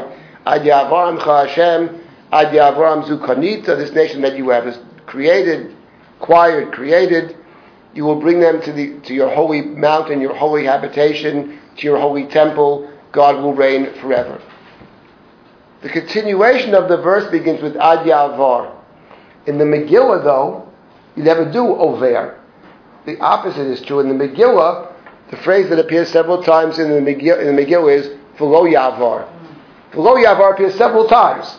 And I think that's a very important point. The Megillah is not a book, unlike the book of Daniel, unlike, unlike Ezra and Nehemiah, which talk about somebody who wants to go back to the land, somebody who sees Jerusalem, Israel, as part and parcel of our existence outside the land. Daniel prays, opens the windows to Jerusalem and prays three times a day. Ezra and Nehemiah, they want to go back to the land. They get the king, convince the king to allow us to, re, to make aliyah. But the book of Esther has no such suggestions in any manner, shape, or form. It is true that some of the rabbinic texts try to read it in, and it's certainly true that some of the Gushniks nowadays who interpret, my buddies, try to read it in. But with all due respect to their reading, I think it holds very little water. I don't think this. Is, I think it's a poor reading. I don't think the Megillah actually has any such suggestion. In fact, that's a very striking contrast between the story of Yosef and the Megillah. The story of Yosef ends clearly with the ark, the coffin. Joseph says, "I'm going to die. Someday God will take us back. Bury me back in the land." The Yosef. That's, that's how Sefer Breshit ends, with a sense of return. The Megillah, though, doesn't end with a sense of return. The Megillah ends with Achashverosh levying a tax on the uh, idols that he, that he possesses. So this is, but this is another good example, I think, of this verse. Ki godol Mordechai beveit hamelech v'shemo holech b'chol hamdinot ki ish Mordechai v'godol. So my point is that what I'm suggesting is a, a different way to read the Megillah using Shirat Hayam, actually. That the other way to read the Megillah is to say that God actually is not absent, nor is God only a player from the distance. But there is actually another way to read it. That God is an active agent over here, and on, on the contrary, that God is using the human beings who, when you fight a Amalek, have to join the battle. God uses Mordechai, Ishimini. God uses Esther, who's not going to be Hacharesh Tacharishi Ba'it Azot, because he can't be silent. And um, yeah, and God is now. The truth of the matter is that the Megillah actually references Amalek in a very direct way. It references Amalek in some indirect ways, but it actually references Amalek in a direct way.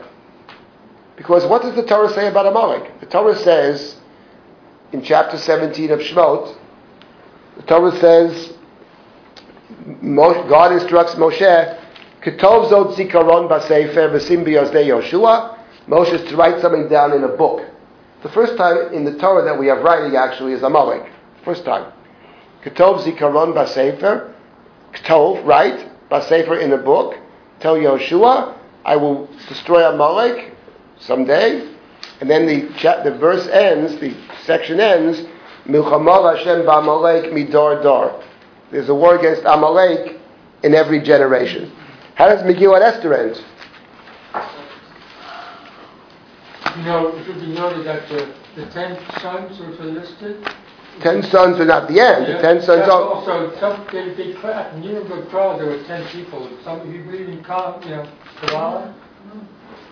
Well, if your point is that the Nazis are Amalek, I, I happen to agree with you. Yeah. But um, but actually, there's a very interesting thought about Amalek. Is Amalek actually a particular people, or is it a concept? I think you can make actually it starts as a people, obviously, but I think you can make a very strong claim. I'm not talking about the Hasidic masters who teach this. Mm-hmm. I'm saying the pshat is that way. Actually, I think you can make a very good argument, which I've made myself many times. And the pshat of the Tanakh, Amalek turns into a concept. By the way, Haman's armies are not Amalekites. Mm-hmm. It's very important to remember. The story of the Megillah, Haman is called the Agagi. Okay, Agag is the king of Amalek. The truth is the word Amalek never appears in the Megillah. It's very striking. You would expect the word Amalek in the Megillah, never appears. The references to Amalek abound. Mm-hmm. The word Amalek never appears. He's called Agag. The fact of the matter is, okay, he's one bad guy. But the armies of Haman, right? it's clear in the Megillah that the armies of Haman Yeah. are people in each of these 127 states Right. who apparently, I, I would say he's probably bought them, right. paid them or whatever, and they are, or maybe just bad guys. But the fact is, these are not Amalekites by any, in any biological sense whatsoever. It's obvious. These are Amea. Amea Ares. They are people drawn to this particular ideology, Yep. Or they do it for the money, or whatever it is. But there's no sense in the Megillah whatsoever that this is a Amalek. And Amalek may not even exist at this point, but the fact is, they do exist from a. But there's other arguments, even better arguments. Right? I can't get into that now. Exactly this point that a Amalek is in fact a concept already. Now, look at the Megillah. At the end of the Megillah, you have at the end of the Megillah. First of all, the Megillah said Mordechai sent, and Esther send these letters, and these days are called Purim. And the Megillah says the following. The Megillah says on the bottom of page 1800, Hayomim Eile, these days, these days of Purim, Nizkarim v'nasim b'chol dar v'dar. They are remembered, Nizkarim. Remember, there were three terms they used for Amalek. Ketov, Zod, Zikaron. So, Ketiva, Zikaron, and then Milchamal Hashem Ba'amalek Midar Dar in every generation. He have two of them right off the bat. Hayamim Ha'ela Nizkarim B'nasim B'chol Dar V'dar. These are these are these days are remembered in every generation. B'chol Dar V'dar. So you have the idea of memory in every generation, right? And then the verse concludes, right? V'zichram Yasuf Mizaram. And then the section concludes, Umamar Esther, Kiyam Divrei Apurim Ha'ele, V'nichtav B'Sefer. It's written down in the Sefer. So the point is that here you have all three terms actually. And, and by the way, what is the Torah reading for the day of Purim? Vayavu Amalek. Those, that story of Amalek is the Torah reading for Purim day. Get the Megillah. You read about Amalek. But the Megillah itself actually is refer- Ketiva, Zikaron, and Sefer, and Dar Dar, actually. We Dar Dar, right? You have all four terms. Writing down, memory, book, and every generation. So the Megillah is referring, Megillah is saying in effect that this book that we're studying, book that we're reading on, on Purim, is primarily about Amalek. It's clear, even though the word Amalek doesn't appear. Hmm. But the, but the obligation to remember Amalek, the obligation to remember is something so essential to the Megillah, and what we're remembering is the salvation of Purim. We're also remembering Amalek. That, that's, that's, that's the obligation to remember. So this is a very good example of how a text is clearly, Amalek is clearly at the center. Now, Amalek, told Zikaron Basefer Dar Dar, is chapter 17, which, as we see, is intimately connected to chapter 15, because chapter 17 is what happened after our questioning Hayesh Hashem B'Kirbeinu Imayin and all the doubts. And in that context, Vayavu Amalek. Amalek comes, and there's something deeper about it, actually. There's something deeper. Yeah. Um, Ayeh below Yireh Hashem. What you read, Elohim? What, what about it? That the, Is- that the Israelites did not really fear God. They did not- Well, that's the question that refers to. You, I'll, I'll, I'll, okay, I'll address what you're saying. Here's the point about Amalek and, and the Megillah. The connection is so, so deep. Because what is Amalek actually? I mean, a, Amalek comes from two different places. But basically, there's two sources for Amalek in the, in the, in the Torah. Two sources. But fundamentally, the, the way Amalek operates in the Chumash and beyond, Amalek attacks people at their weakest point. That's what Amalek does. The verse that you cited, which is actually in Dvarim, remember what Amalek did, told to remember Amalek, so, right? Zachar. To remember Amalek, they attacked when you were a yefi yageya v'lo yarei Elohim, you were weary and tired, and then below yarei Elohim, it's not clear whether it refers to Amalek or to the Jews. It's very unclear, it could refer to both. I prefer, like you, the interpretation refers to the Jews. But it doesn't matter. The point is, in any event, they attack you at a moment of weakness. I would say not only do they attack you with a moment of weakness, but they do something else in the, in the Bible, which is even when they don't attack you with a moment of weakness, they function to expose your weakness. Because there's another story where they didn't actually attack us, we attacked them. Right. It's the story of King Saul, Shaul HaMelech. He attacked Amalek, but he didn't totally obliterate Amalek. And then, afterwards, when the prophet says to him, Why didn't you destroy Amalek? he starts with the excuses. Well, the people did this, the people did that. They so the point is, in that story, actually, Shaul is deposed as king. It's not that Amalek attacked him because he's weak, but Amalek functions to bring out the weaknesses. Now, in the Megillah, Haman is a classical um, Amalekite, actually, because of what he says. He says it straight up. He says to the king, he says to the king, Yeshno Amechad, Mifuzar Umufarad Bein Ha'amin. There's one nation out there, they're scattered and dispersed, he says, so they can't fight us. So, in Shabbat, it doesn't even pay to keep them alive. It's, he thinks it's a simple matter to destroy them, because they're Mufuzar Umafarat, scattered, dispersed, disunited. They have no, they, they have no, they have no state. They have no land. And they will have the heads of the murderers among us. And he thinks, he thinks, right, we'll just join, we'll, we'll, we'll, we'll wipe. In other words, the, the way he functions like an Amalekite. But the point is, apart from that, I would say before you get to that, you get to the language. And there are many, we're not studying the Megillah in any depth now, but there are many, many pieces, many phrases in the Megillah, which are phrases from the story of Amalek. And this is actually very, actually striking, in effect. So, point is that, to summarize what we have in this first little part, I wanted to make the point Hanukkah and Purim have something in common, actually, in the sense Hanukkah clearly is a, a Mikdash festival in which Hallel is at the center. Hallel, in turn, is, as I demonstrated yesterday, is largely based upon the great song of the Jewish people, which is Shirat Hayam. But I wanted to make the following argument, and that is, whatever you make of it, okay, there are pieces of Shirat Hayam that appear prominently in the Megillah.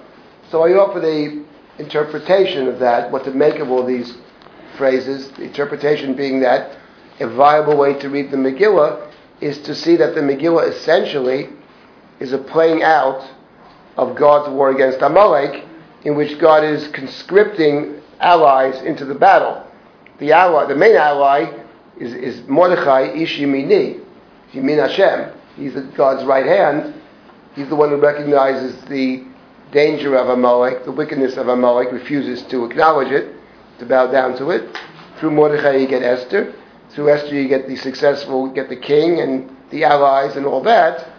And that the Megillah is, in fact, effectively referencing Amalek, of course, but that the song of the sea, it sees as intimately tied into Amalek. It sees Amalek as, in a certain sense, undoing the possibilities of Shirat Hayam, and with the destruction or the temporary destruction of Amalek, you can go back to Shirat Hayam, which the world acknowledges God. Tipul aleim emata v'fachad, or in the words of the Megillah, pachad hayudim. This is the end of part one of what I wanted to say. Okay? I thought it would take 30 minutes. Okay. Now, all right. Yeah. I must say, leave, leave, me out of it. You know what I mean? Stuff is unbelievable, actually. You begin to get the, the artistry of the Megillah, for starters. In other words, what you realize is actually a very important point. I said this before, but I'll say it again. When you find 10 connections to something, and this is true, when I think I understand something, I find many connections. You know for sure, isn't well, there are 10 more you're not seeing. Because that's the way it works. These texts are so unbelievably bound up together, and every word is weighed. And the question is to, to see the connections. Then the real challenge is to figure out what it might signify, which is good, good people and good scholars can disagree what it signifies. The different. I made one suggestion that the Megillah is a book that lends itself to multiple readings more than any other book. and part of it has to do with it's a book of I would say where basically you're sort of on your own. In other words, it's a book in which God is certainly never. The bottom line is God is never mentioned in the book. Let's not forget that. Um, okay, with all my chachmas, I don't deny the fact that God is not mentioned in the book. So it's a book that lends itself, one might say, it's a book that is you're dwelling in in uh, in a place of, of deep unknowing and also very deep darkness. Uh, and in a place of deep unknowing, it lends itself to we're doing our best to try to figure it out, to cast light. Layudim hoita ora v'simcha. We were hoping for the lights of, of, of, of, of, of understanding, but it's not so simple. Okay, this is part one. Now, it's already after 11 o'clock. It's already quarter to 12. Okay, so I think it's what I like to do. Just, I think let's take 15 or so minutes. Here's what I like to do. I'd like to, the topic is Hanukkah and Purim and the differences between them. Uh, there are many commonalities between them, two, uh, two minor holidays. But what I'd like to look at is, I mentioned before, the idea of a text. The holiday of Purim is a holiday that, practically speaking, revolves around a text, which is Megillah. And it's a text that, first of all, is very dear to the Jewish people. And it's a text that actually we not only say what we recited twice, I mean it's unbelievable. Not only in the daytime, which is in the Mishnah, but the Gemara adds an additional reading. The Gemara says not only in the day, but even at night. The Mishnah doesn't know from the second reading, but the Gemara has a second reading. That's our practice. We read it at night and again in the day. So the idea of a sefer is very significant. Sefer is conspicuously missing in Hanukkah. There is no book on Hanukkah. So I'd like you to take look at chapter nine and just to think about chapter nine is an unusual chapter. You can begin actually in beginning and even in verse sixteen. Um, verse fifteen. Chapter nine, verse fifteen to the end of the chapter, and to think about the following very interesting thought. The Megillah is the only book we have, I think, as far as I can see, that actually describes how the holiday of Purim comes into being, the stages in the formation of the holiday of Purim. So I'd like you to look at this on your own, and we'll discuss it in 20 minutes. How's that? When I think of faith, I think of, of, let's say, putting out a little lamp so the lion can come out and I can catch it or fight it. Yes. When you talk about the humans being put as slaves, That's right. I, I'm not 100% sure I'm clear because I think of Amalek as not needing any bait, it's just out there at all times, That's true. all the time. Could you please elaborate on that? It's very No, motivating. Amalek is Yeah. The enemy, but Amalek picks its moments. Amalek, somebody has to instigate Amalek. In other words, they, they're not necessarily, in the Megillah, something, now the point is, what you mean instigate? What do you mean instigate? I mean, one guy doesn't bow down to you, you'll destroy an entire people. So it doesn't need too much instigation. In other words, the point is, there's a, a core hatred. The truth is that in the Megillah, it's a longer answer. I, I said before, Amalek, there are two sources for Amalek in the Torah. One source, notice Amalek is two things. Amalek is, from one perspective, God's enemy. And if you see Amalek as God's enemy, then Amalek essentially it begins it begins in the Garden of Eden. It begins with the snake. Actually, the snake is presented to us in the Chumash as God's enemy. Whatever the motive of the snake is, and can't get into that now. I have a hypothesis, but the, um, the snake is actually the enemy of God primarily. Now, the, being the enemy of God, the snake wants to defeat God's plan. God's plan in the beginning of the Chumash, second creation story, is that the human beings whom God has created, God's special little creatures, and God can occupy the same space. That's God's plan. The God. human being whom God favors in the beginning in Gan Eden, and God will live together. That's God's plan. There's a little garden, and they're going to live together. And the human has special rights. It primarily can eat, can eat the fruit of the trees. And the snake resents that. The snake is like all the other animals, is not allowed to eat the fruit. Snakes, the animals are only permitted to eat the uh, vegetation, but not the fruit. And the snake is angry at God for limiting the snake, whom the snake feels is equal to the human. There aromim, amar, amarum. So the snake sets out to defeat God's plan, and to defeat God's plan, the snake wants to separate God from the human, and the snake uh, approaches the woman about the fruit, etc., etc. At the end of that story, the human being is banished from the garden.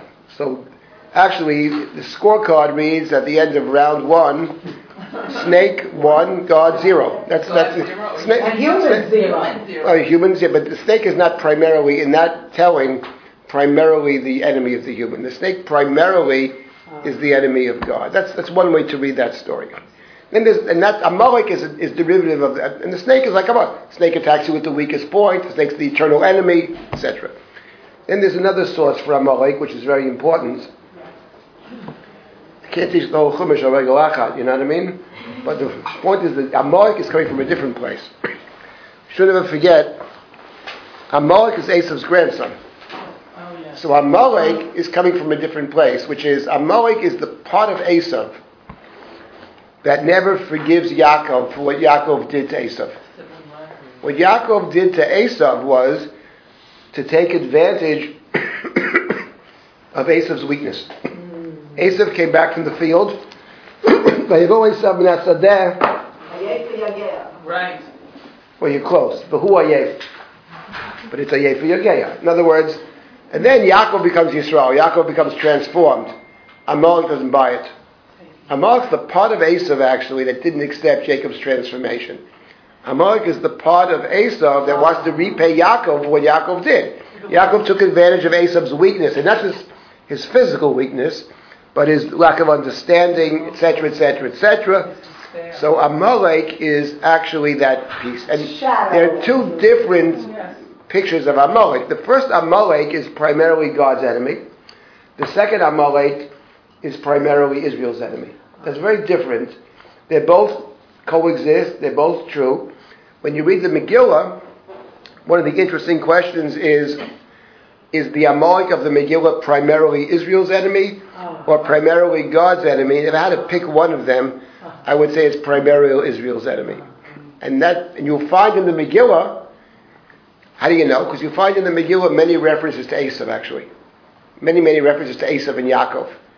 And Amalek is derivative of Esav and Yaakov. That would be a separate shiur, and a pretty interesting one actually. But these are core, very core ideas of the Tanakh. How they play out and all the nuances is, is very interesting. So that's, anyway, let me just say, since we only have about 15 or so minutes, let me just say something about the last chapter of Megillat Esther. The main point is to get you more interested in, in the Megillah, which is an awesome, it's awesome. But, uh, but you don't start. The place to start learning Chumash is Breshit. Perek Aleph, Pasuk Aleph, anyway. But then, so the Megillah is, like I said, it describes the way this holiday emerges. Holiday of Purim.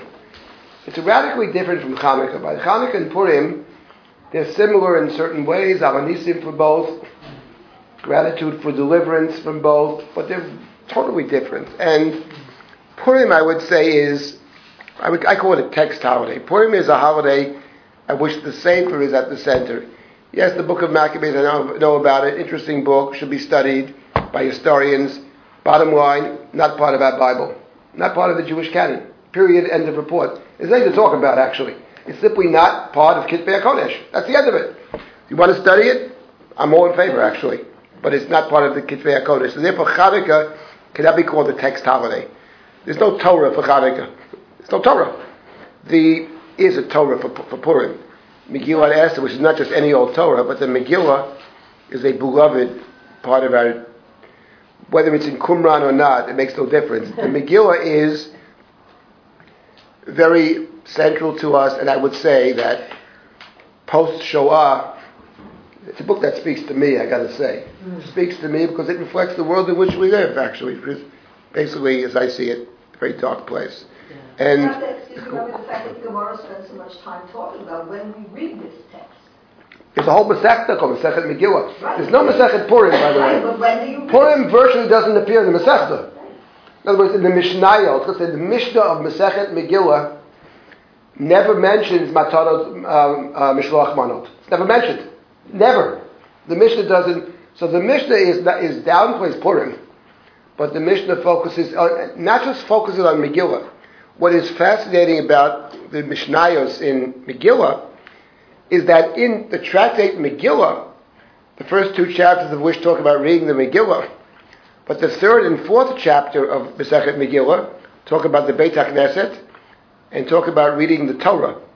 It actually boggles the mind that Torah reading is essentially a piece of Masechet Megillah. When you read Masechet Megillah, you get the sense that Megillah is the thing you really read, but in addition, there's Kriyat Torah. Kriyat Torah is the last, chapters of, of, of, of, of Masechet Megillah. So it's total focus on the text. Now, the Megillah itself gives us a sense of how this holiday emerges. And I just wanted to, to make the point about the, the book is self-referential in a certain way. The, the Megillah says the following. The first and it's very relevant to Purim actually, and you don't have this with Hanukkah at all. Hanukkah is mamish a Jewish holiday, okay? Now, given the fact that it falls on December uh, 25th this year, and it falls around the same time as Christmas, um, and Jews have been living in lands in which Christmas was celebrated. Although Christmas, by the way, is someone showed me an article yesterday. The way it's right, Christmas has gone through many, many, many twists and turns about the cel- many. The Puritans were against celebrating Christmas. There are Christians who don't celebrate. Right, so The Christmas. early, is- the early families of the country didn't celebrate. What? The early families of the US today didn't celebrate Christmas. Washington and those people, Right, Christmas has become. they went to work. The people who do celebrate Christmas are uh, Bergdorf Goodman. They celebrate it. I mean, what, what is it? Become very commercialized, you know. The Jews, the Jews ruined it. Amazon.com. But the, but And hope they pay their taxes afterwards. the point is that you know it's Hanukkah is a very pure Jewish holiday. It's a holiday that's centered in the, in the Beit Hamikdash. It's very pure. There's no, as far as I can see, any Christian influences in terms of. I mean, there are influences in terms of nowadays, but at, at its core, it's very Jewish. That's not true of Purim. Purim, at its core, is at its core. Wait, it starts out as a non-Jewish holiday in the Megillah, because the Megillah says that on the year that the Jews have defeated their enemies, we were able to withstand Haman's armies and defeat them. The Megillah makes it very clear, as I'm sure you saw. It says that the Jews fought on the 13th of Ad- Adar, and they rested on the 14th of Adar. V'yaso oto yom mishteh and they made that day a day of mishteh v'simcha. And the same thing is true of the Jews who fought in Shushan on the 14th as well, and they rested on the 15th. And v'yaso oto yemei mishteh v'simcha. This is found in um, Pasuk uh, Yudchet. Mishteh v'simcha is there. Let me get my glasses and find the other pasuk. Was the other one? Yes, Yud Zayin. Verse number 17 on page 1799. Yom Mishteh v'simcha. And in verse number 18, the Jews in Shushan rested. On the day they rested, they made a day of Mishteh v'simcha. Now, Mishteh v'simcha, is literally to drink, to drink and to rejoice. You can't read the Megillah without noticing that there are a lot of parties in the Megillah Esther. In fact, there are ten. The idea of a part, there are ten parties in the Megillah. It's one of the framing techniques of the Megillah. And the first parties are hosted by Achashverosh and Vashti.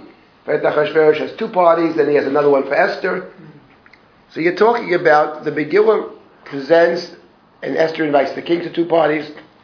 Partying and drinking is what goes on in Persia as described by the Megillah. So when the Jews who defeat their enemies are resting, when you read in the context of the Megillah, it's clear that what we have over here is something like New Year's or something like that. It's basically, it's not a Jewish celebration. It's It's the way Persians celebrate good times and it's Mishteh B'Simcha. There's nothing Jewish about Mishteh B'Simcha. That's point number one. It starts out that way, actually. And what's interesting in the Megillah, it's nothing like it actually, that the Megillah says, then the Megillah continues in verse 19.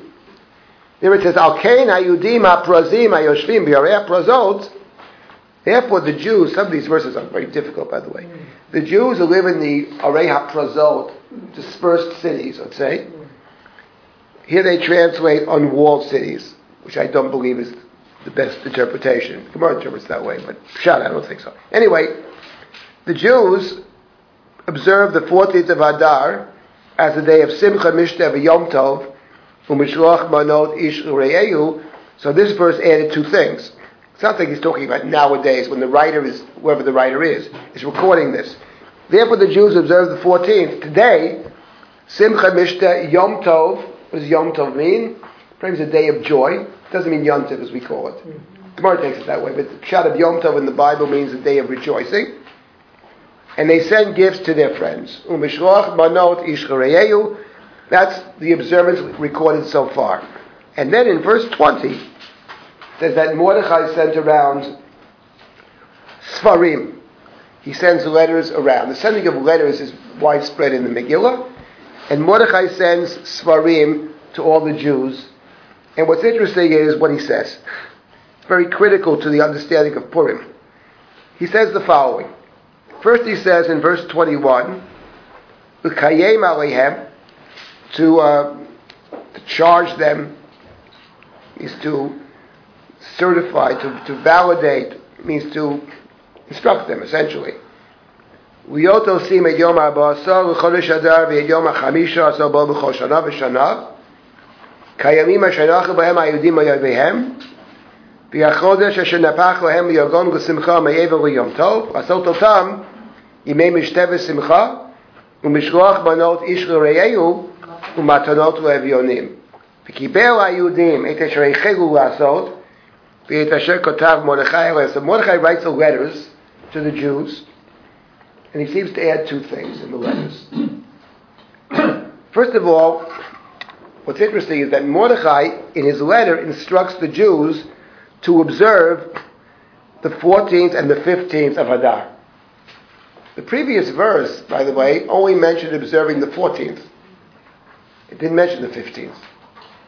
Mordechai instructs the Jews to observe the 14th and the 15th. Now, what's not clear in the Megillah is whether Mordechai meant to some Jews should observe the 14th and some Jews should observe the 15th as we do today, or whether Mordechai meant that all Jews should observe both days. That in the Megillah is not clear.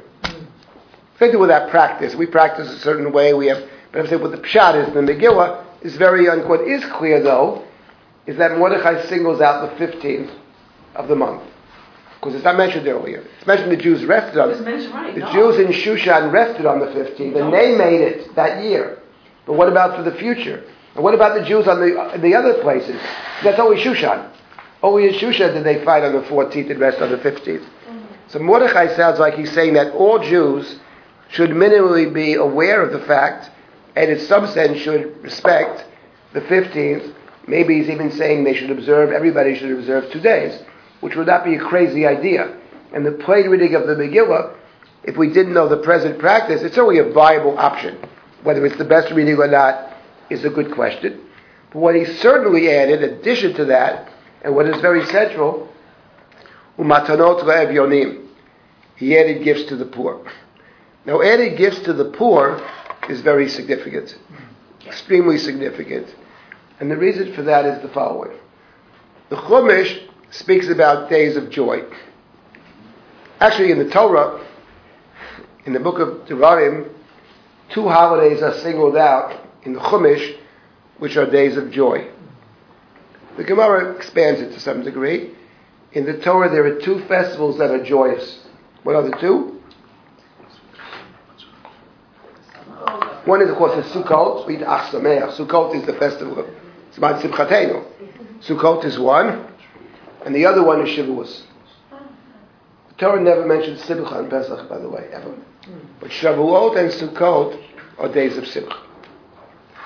In both of those cases, chapter 15 and 16 of Devarim, when the Torah talks about joy, holiday of joy, the samachta bechagecha, and then it, it, it says, Ata ubincha bitecha abdecha matcha gercha yatam amana levi. You know, it says in both places the identical thing. You shall rejoice, you and your family, children, and then the stranger, and the Levi, who has no land, and the widow and the orphan. And, the, and that's what the Torah emphasizes in Simcha in each case. Simcha is in the Chumash, Simcha before God, is always including people that don't have. So the point is, when Mordechai adds Matanos Levyonim, okay, it's not a detail over here. What Mordechai is doing is radically changing the nature of, uh, of, of, this festival, of Purim. It starts off as a, as a Persian festival, Mishteh V'Simcha. And then what Mordechai did was, he turned it, he converts it into a Jewish festival primarily. He didn't eliminate the drinking, by the way. Maybe maybe that's the Gzera Shein Rov Atziru Yecholim Lamon Bo. Something. mean, he realized that you, you're not going to change that. So Purim is a very funny holiday then. Purim at its core is not Jewish. But Mordechai and Esther converted it into a Jewish holiday, and they do so in the following way in this chapter. The first point is Matanot Levyonim. That's number one. The second point is Shushan Purim, because Mordechai's point is a simple point. There are other Jews who, who were still fighting on the 14th. So you can't be simply celebrate the 14th if there were Jews in Shushan that are still at risk. So therefore, there's two days of Purim. There's the 14th and the 15th. Then we have number three, which I mentioned before, which is very important, and that is later on in this chapter, where the Megillah says, Hayomim niskarim v'nasim b'chodar podar. These days are remembered and observed in every generation. And here we come to the idea of memory, which is in the Bible a, an ethical category, not just an intellectual one. The idea of memory is central in general, but especially in the Megillah, and I want to just explain why it's central in the Megillah. The Megillah describes a world. It says Paras U'Madai, but it's actually the world. The, the world, Achashverosh is king of the world. The Megillah calls him Hamelech. Frightening thought, but he is the king of the world. The culture of Achashverosh is reminiscent of the culture that the Chumash describes in Sefer Breshit with Paro. It's the culture of seeing and taking, which is what mm. he sees and he takes whatever he wants. It's the culture in which every person is judged by how useful they are to the to the king, and it's a culture when nobody has any memory. The, the, the culture of Mitzrayim, the story of we're, we're actually reading these parshiyot now, right? The last week's parsha, the last pasuk. Joseph says to the butler, "You're going to get out of jail in three days. Remember me." Because Zachar Sar Mashkim Yosef Yishka, he forgets him three days later. But in this week's parsha, he actually remembers him. Because in this week's parsha, Miketz, when Pharaoh has bad dreams, so he asks his wise men, his magicians, and no one can explain it. And then the butler speaks up. I want to remember, recall my sin today. He reminds Paro about Joseph in jail. So he forgets three days later, but he remembers two years later. So how's that possible? To forget three days later, but to remember two years later? No, short-term memory is not the problem here, right? No, motivation. Motivation is the problem. He doesn't care. He, he, will never. Doesn't, he doesn't care about Joseph. Joseph helped him out. Let him rot in jail. But two years later, the Pharaoh says, "Who can help me out?" Ah, then he can help out Paro. So he, suddenly he remembers. The Mitzrayim is a place which has no memory. By the way, there's a very, there's a very deep point about not having a memory, because you have no memory. It's the first sin in the Torah. It's the sin of taking from the tree, the fruit, and not remembering the. No, it's not taking into account the context. You take, you, you take what you see. There's no context to it. There's no memory. So the story Achashverosh is that way. Someone saves his life, he writes it down in a book. He never reads the book. Never read until one night he can't sleep for whatever reason. Then either that or he's searching for something. Something bothers him. Something will. Why is Haman coming to two parties? What do we got on Haman? He passed all the tests. What do we got on Haman's enemies? In other words, one way to read the Megillah, what's interesting is, is he find, does he find it by accident? Or is he looking? That's the question. Sefer knows. He's searching for it. He searches for the, he, he remembers when it suits his purposes. If it doesn't suit his purposes, he never remembers. It's a place with no memory. Sarah Mashkim is never going to remember till it suits his own purposes. Then he, suddenly he remembers. Purim is the holiday. Hayamim Eila Niskarim V'Nasim B'chol Dar Vadar. Right? The idea of zikaron, of, of memory, and not just Amalek, which is to remember Amalek, of course. Tov zikaron b'sefer, right? But beyond that, to remember these events and to try to learn from these events, not to forget them, not to forget. So that is what's added into the Megillah. Well, the way we remember is by reading the Megillah, actually. But the Megillah speaks about memory in general. So suddenly we have a holiday in which we have uh, memory, and we have a text over here, we have Sfarim, and we have Matanot Levionim. And suddenly Purim becomes, sounds like a Jewish holiday to us. It's a Jewish holiday. At its roots, it's not, actually. At its roots, it was the celebration was Persian. But Mordechai and Esther both are teaching the community how to celebrate properly. And that's the, and then there's one last piece to this chapter, which I'll very briefly say, which is this. The end of the, very end of this chapter, Esther actually, by Tichtov Esther Malka, and she says something else. She says that she writes words of peace and truth. I would translate words of true peace. To observe these days as Mordechai and Esther took upon themselves, and as, the, and as they have accepted upon themselves the days of fasting and supplication. The end of the Megillah, Mordechai and Esther saying something else about the story, which is very true, and that is, don't think that the holiday of Purim is a celebration and that's all it is, because that's not the case. Because in the Megillah, unlike Hanukkah, for example, is Amalek. Amalek is these days these things are remembered b'chodar vadar. So therefore, the Megillah and Purim have another side to it, which is when you read the story, you remember something else. We do celebrate, but we don't sell it because we believe the problems have been solved. We understand very well that the core problems of the Megillah, the core dangers of the Megillah, which are two. One is Amalek, Haman, he's always there. And the second is Achashverosh. The two of them are great, are very dangerous people. One because he has no morals at all, he's a moral person. Whatever suits him, it's Achashverosh. Maybe he's also a Tipesh. And the other is actually evil. You have a world of indifference and you have evil in the world. That's a very dangerous combination. So, the, so that's Esther's last piece over here. In studying this book, we study it to be aware not just of the salvation, we study it to be aware of the potential difficulties that lie ahead. It's a prescription for how one lives in this world, actually. You make your choices.